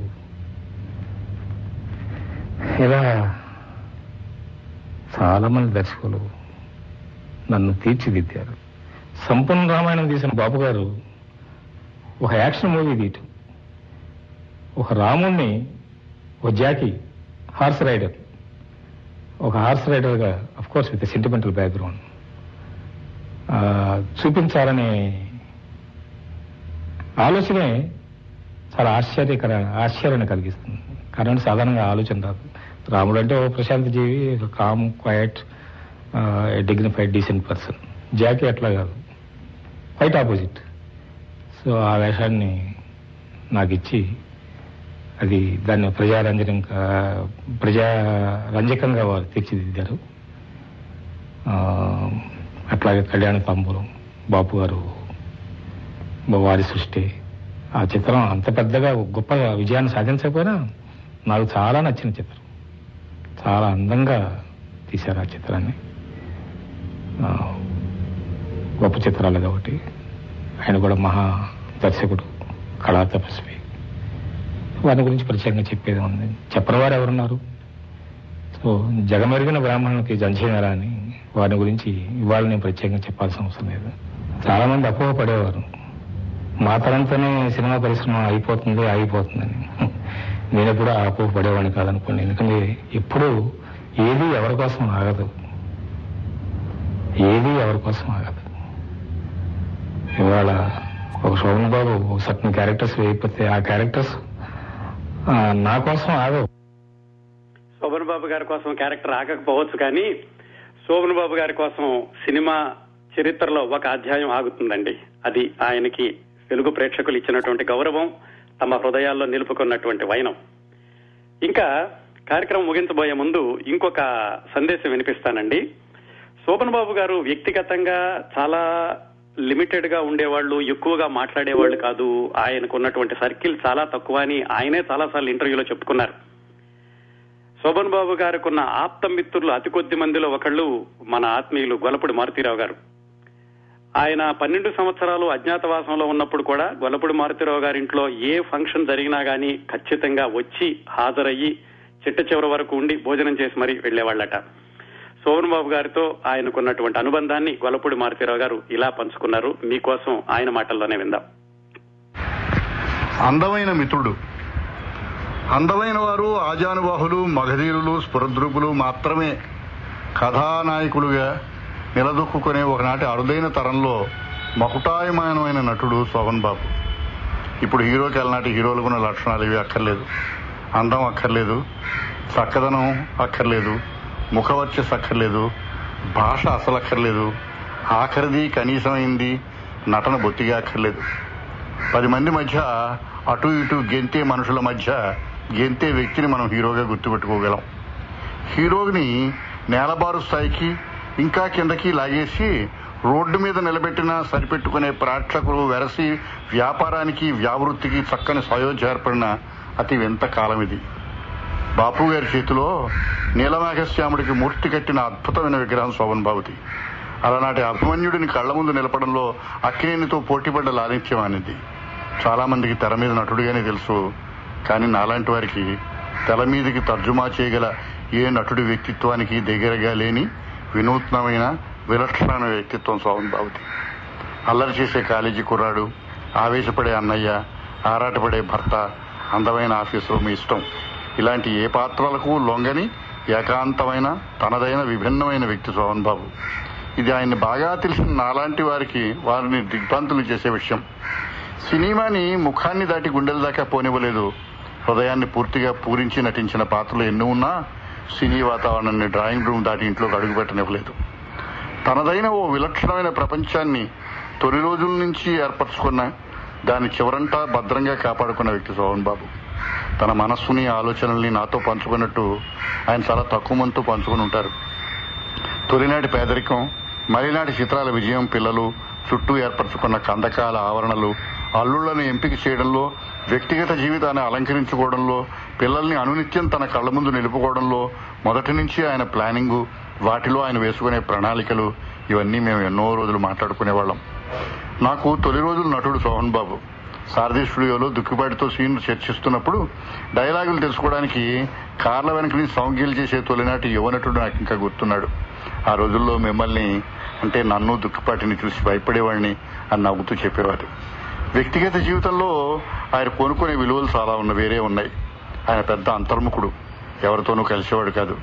తన ఏకాంతంలోకి తొంగి చూసే ఏ ఒకరిద్దరినూ ఆదరించి పోషించేవాడు. వాళ్ళతోనే ఆయన పిచ్చాపాటి. నా షికారులు కార్లలో ప్రయాణాలు ఆయనకి నచ్చేవది కాదు. విని నవ్వేవాడు. ఆయనకి అవి సుతరాము సాధ్యం కానీ అక్కర్లేని విషయాలు. సినిమా నుంచి విరమించుకోవాలని ఒకసారి నాతో అన్నప్పుడు ఇప్పుడు ఏం తొందర వచ్చే వరకు సాగనివ్వండి అన్నాను. ఆ మాటను ఆ మాటను మనస్సు దాకా పోనిచ్చి మరో పదేళ్ళు నట జీవితాన్ని సాగించారు. అప్పుడు వచ్చిన చిత్రాలే సర్పయాగం దోషి నిర్దోషి బలరామకృష్ణులు వంటివి.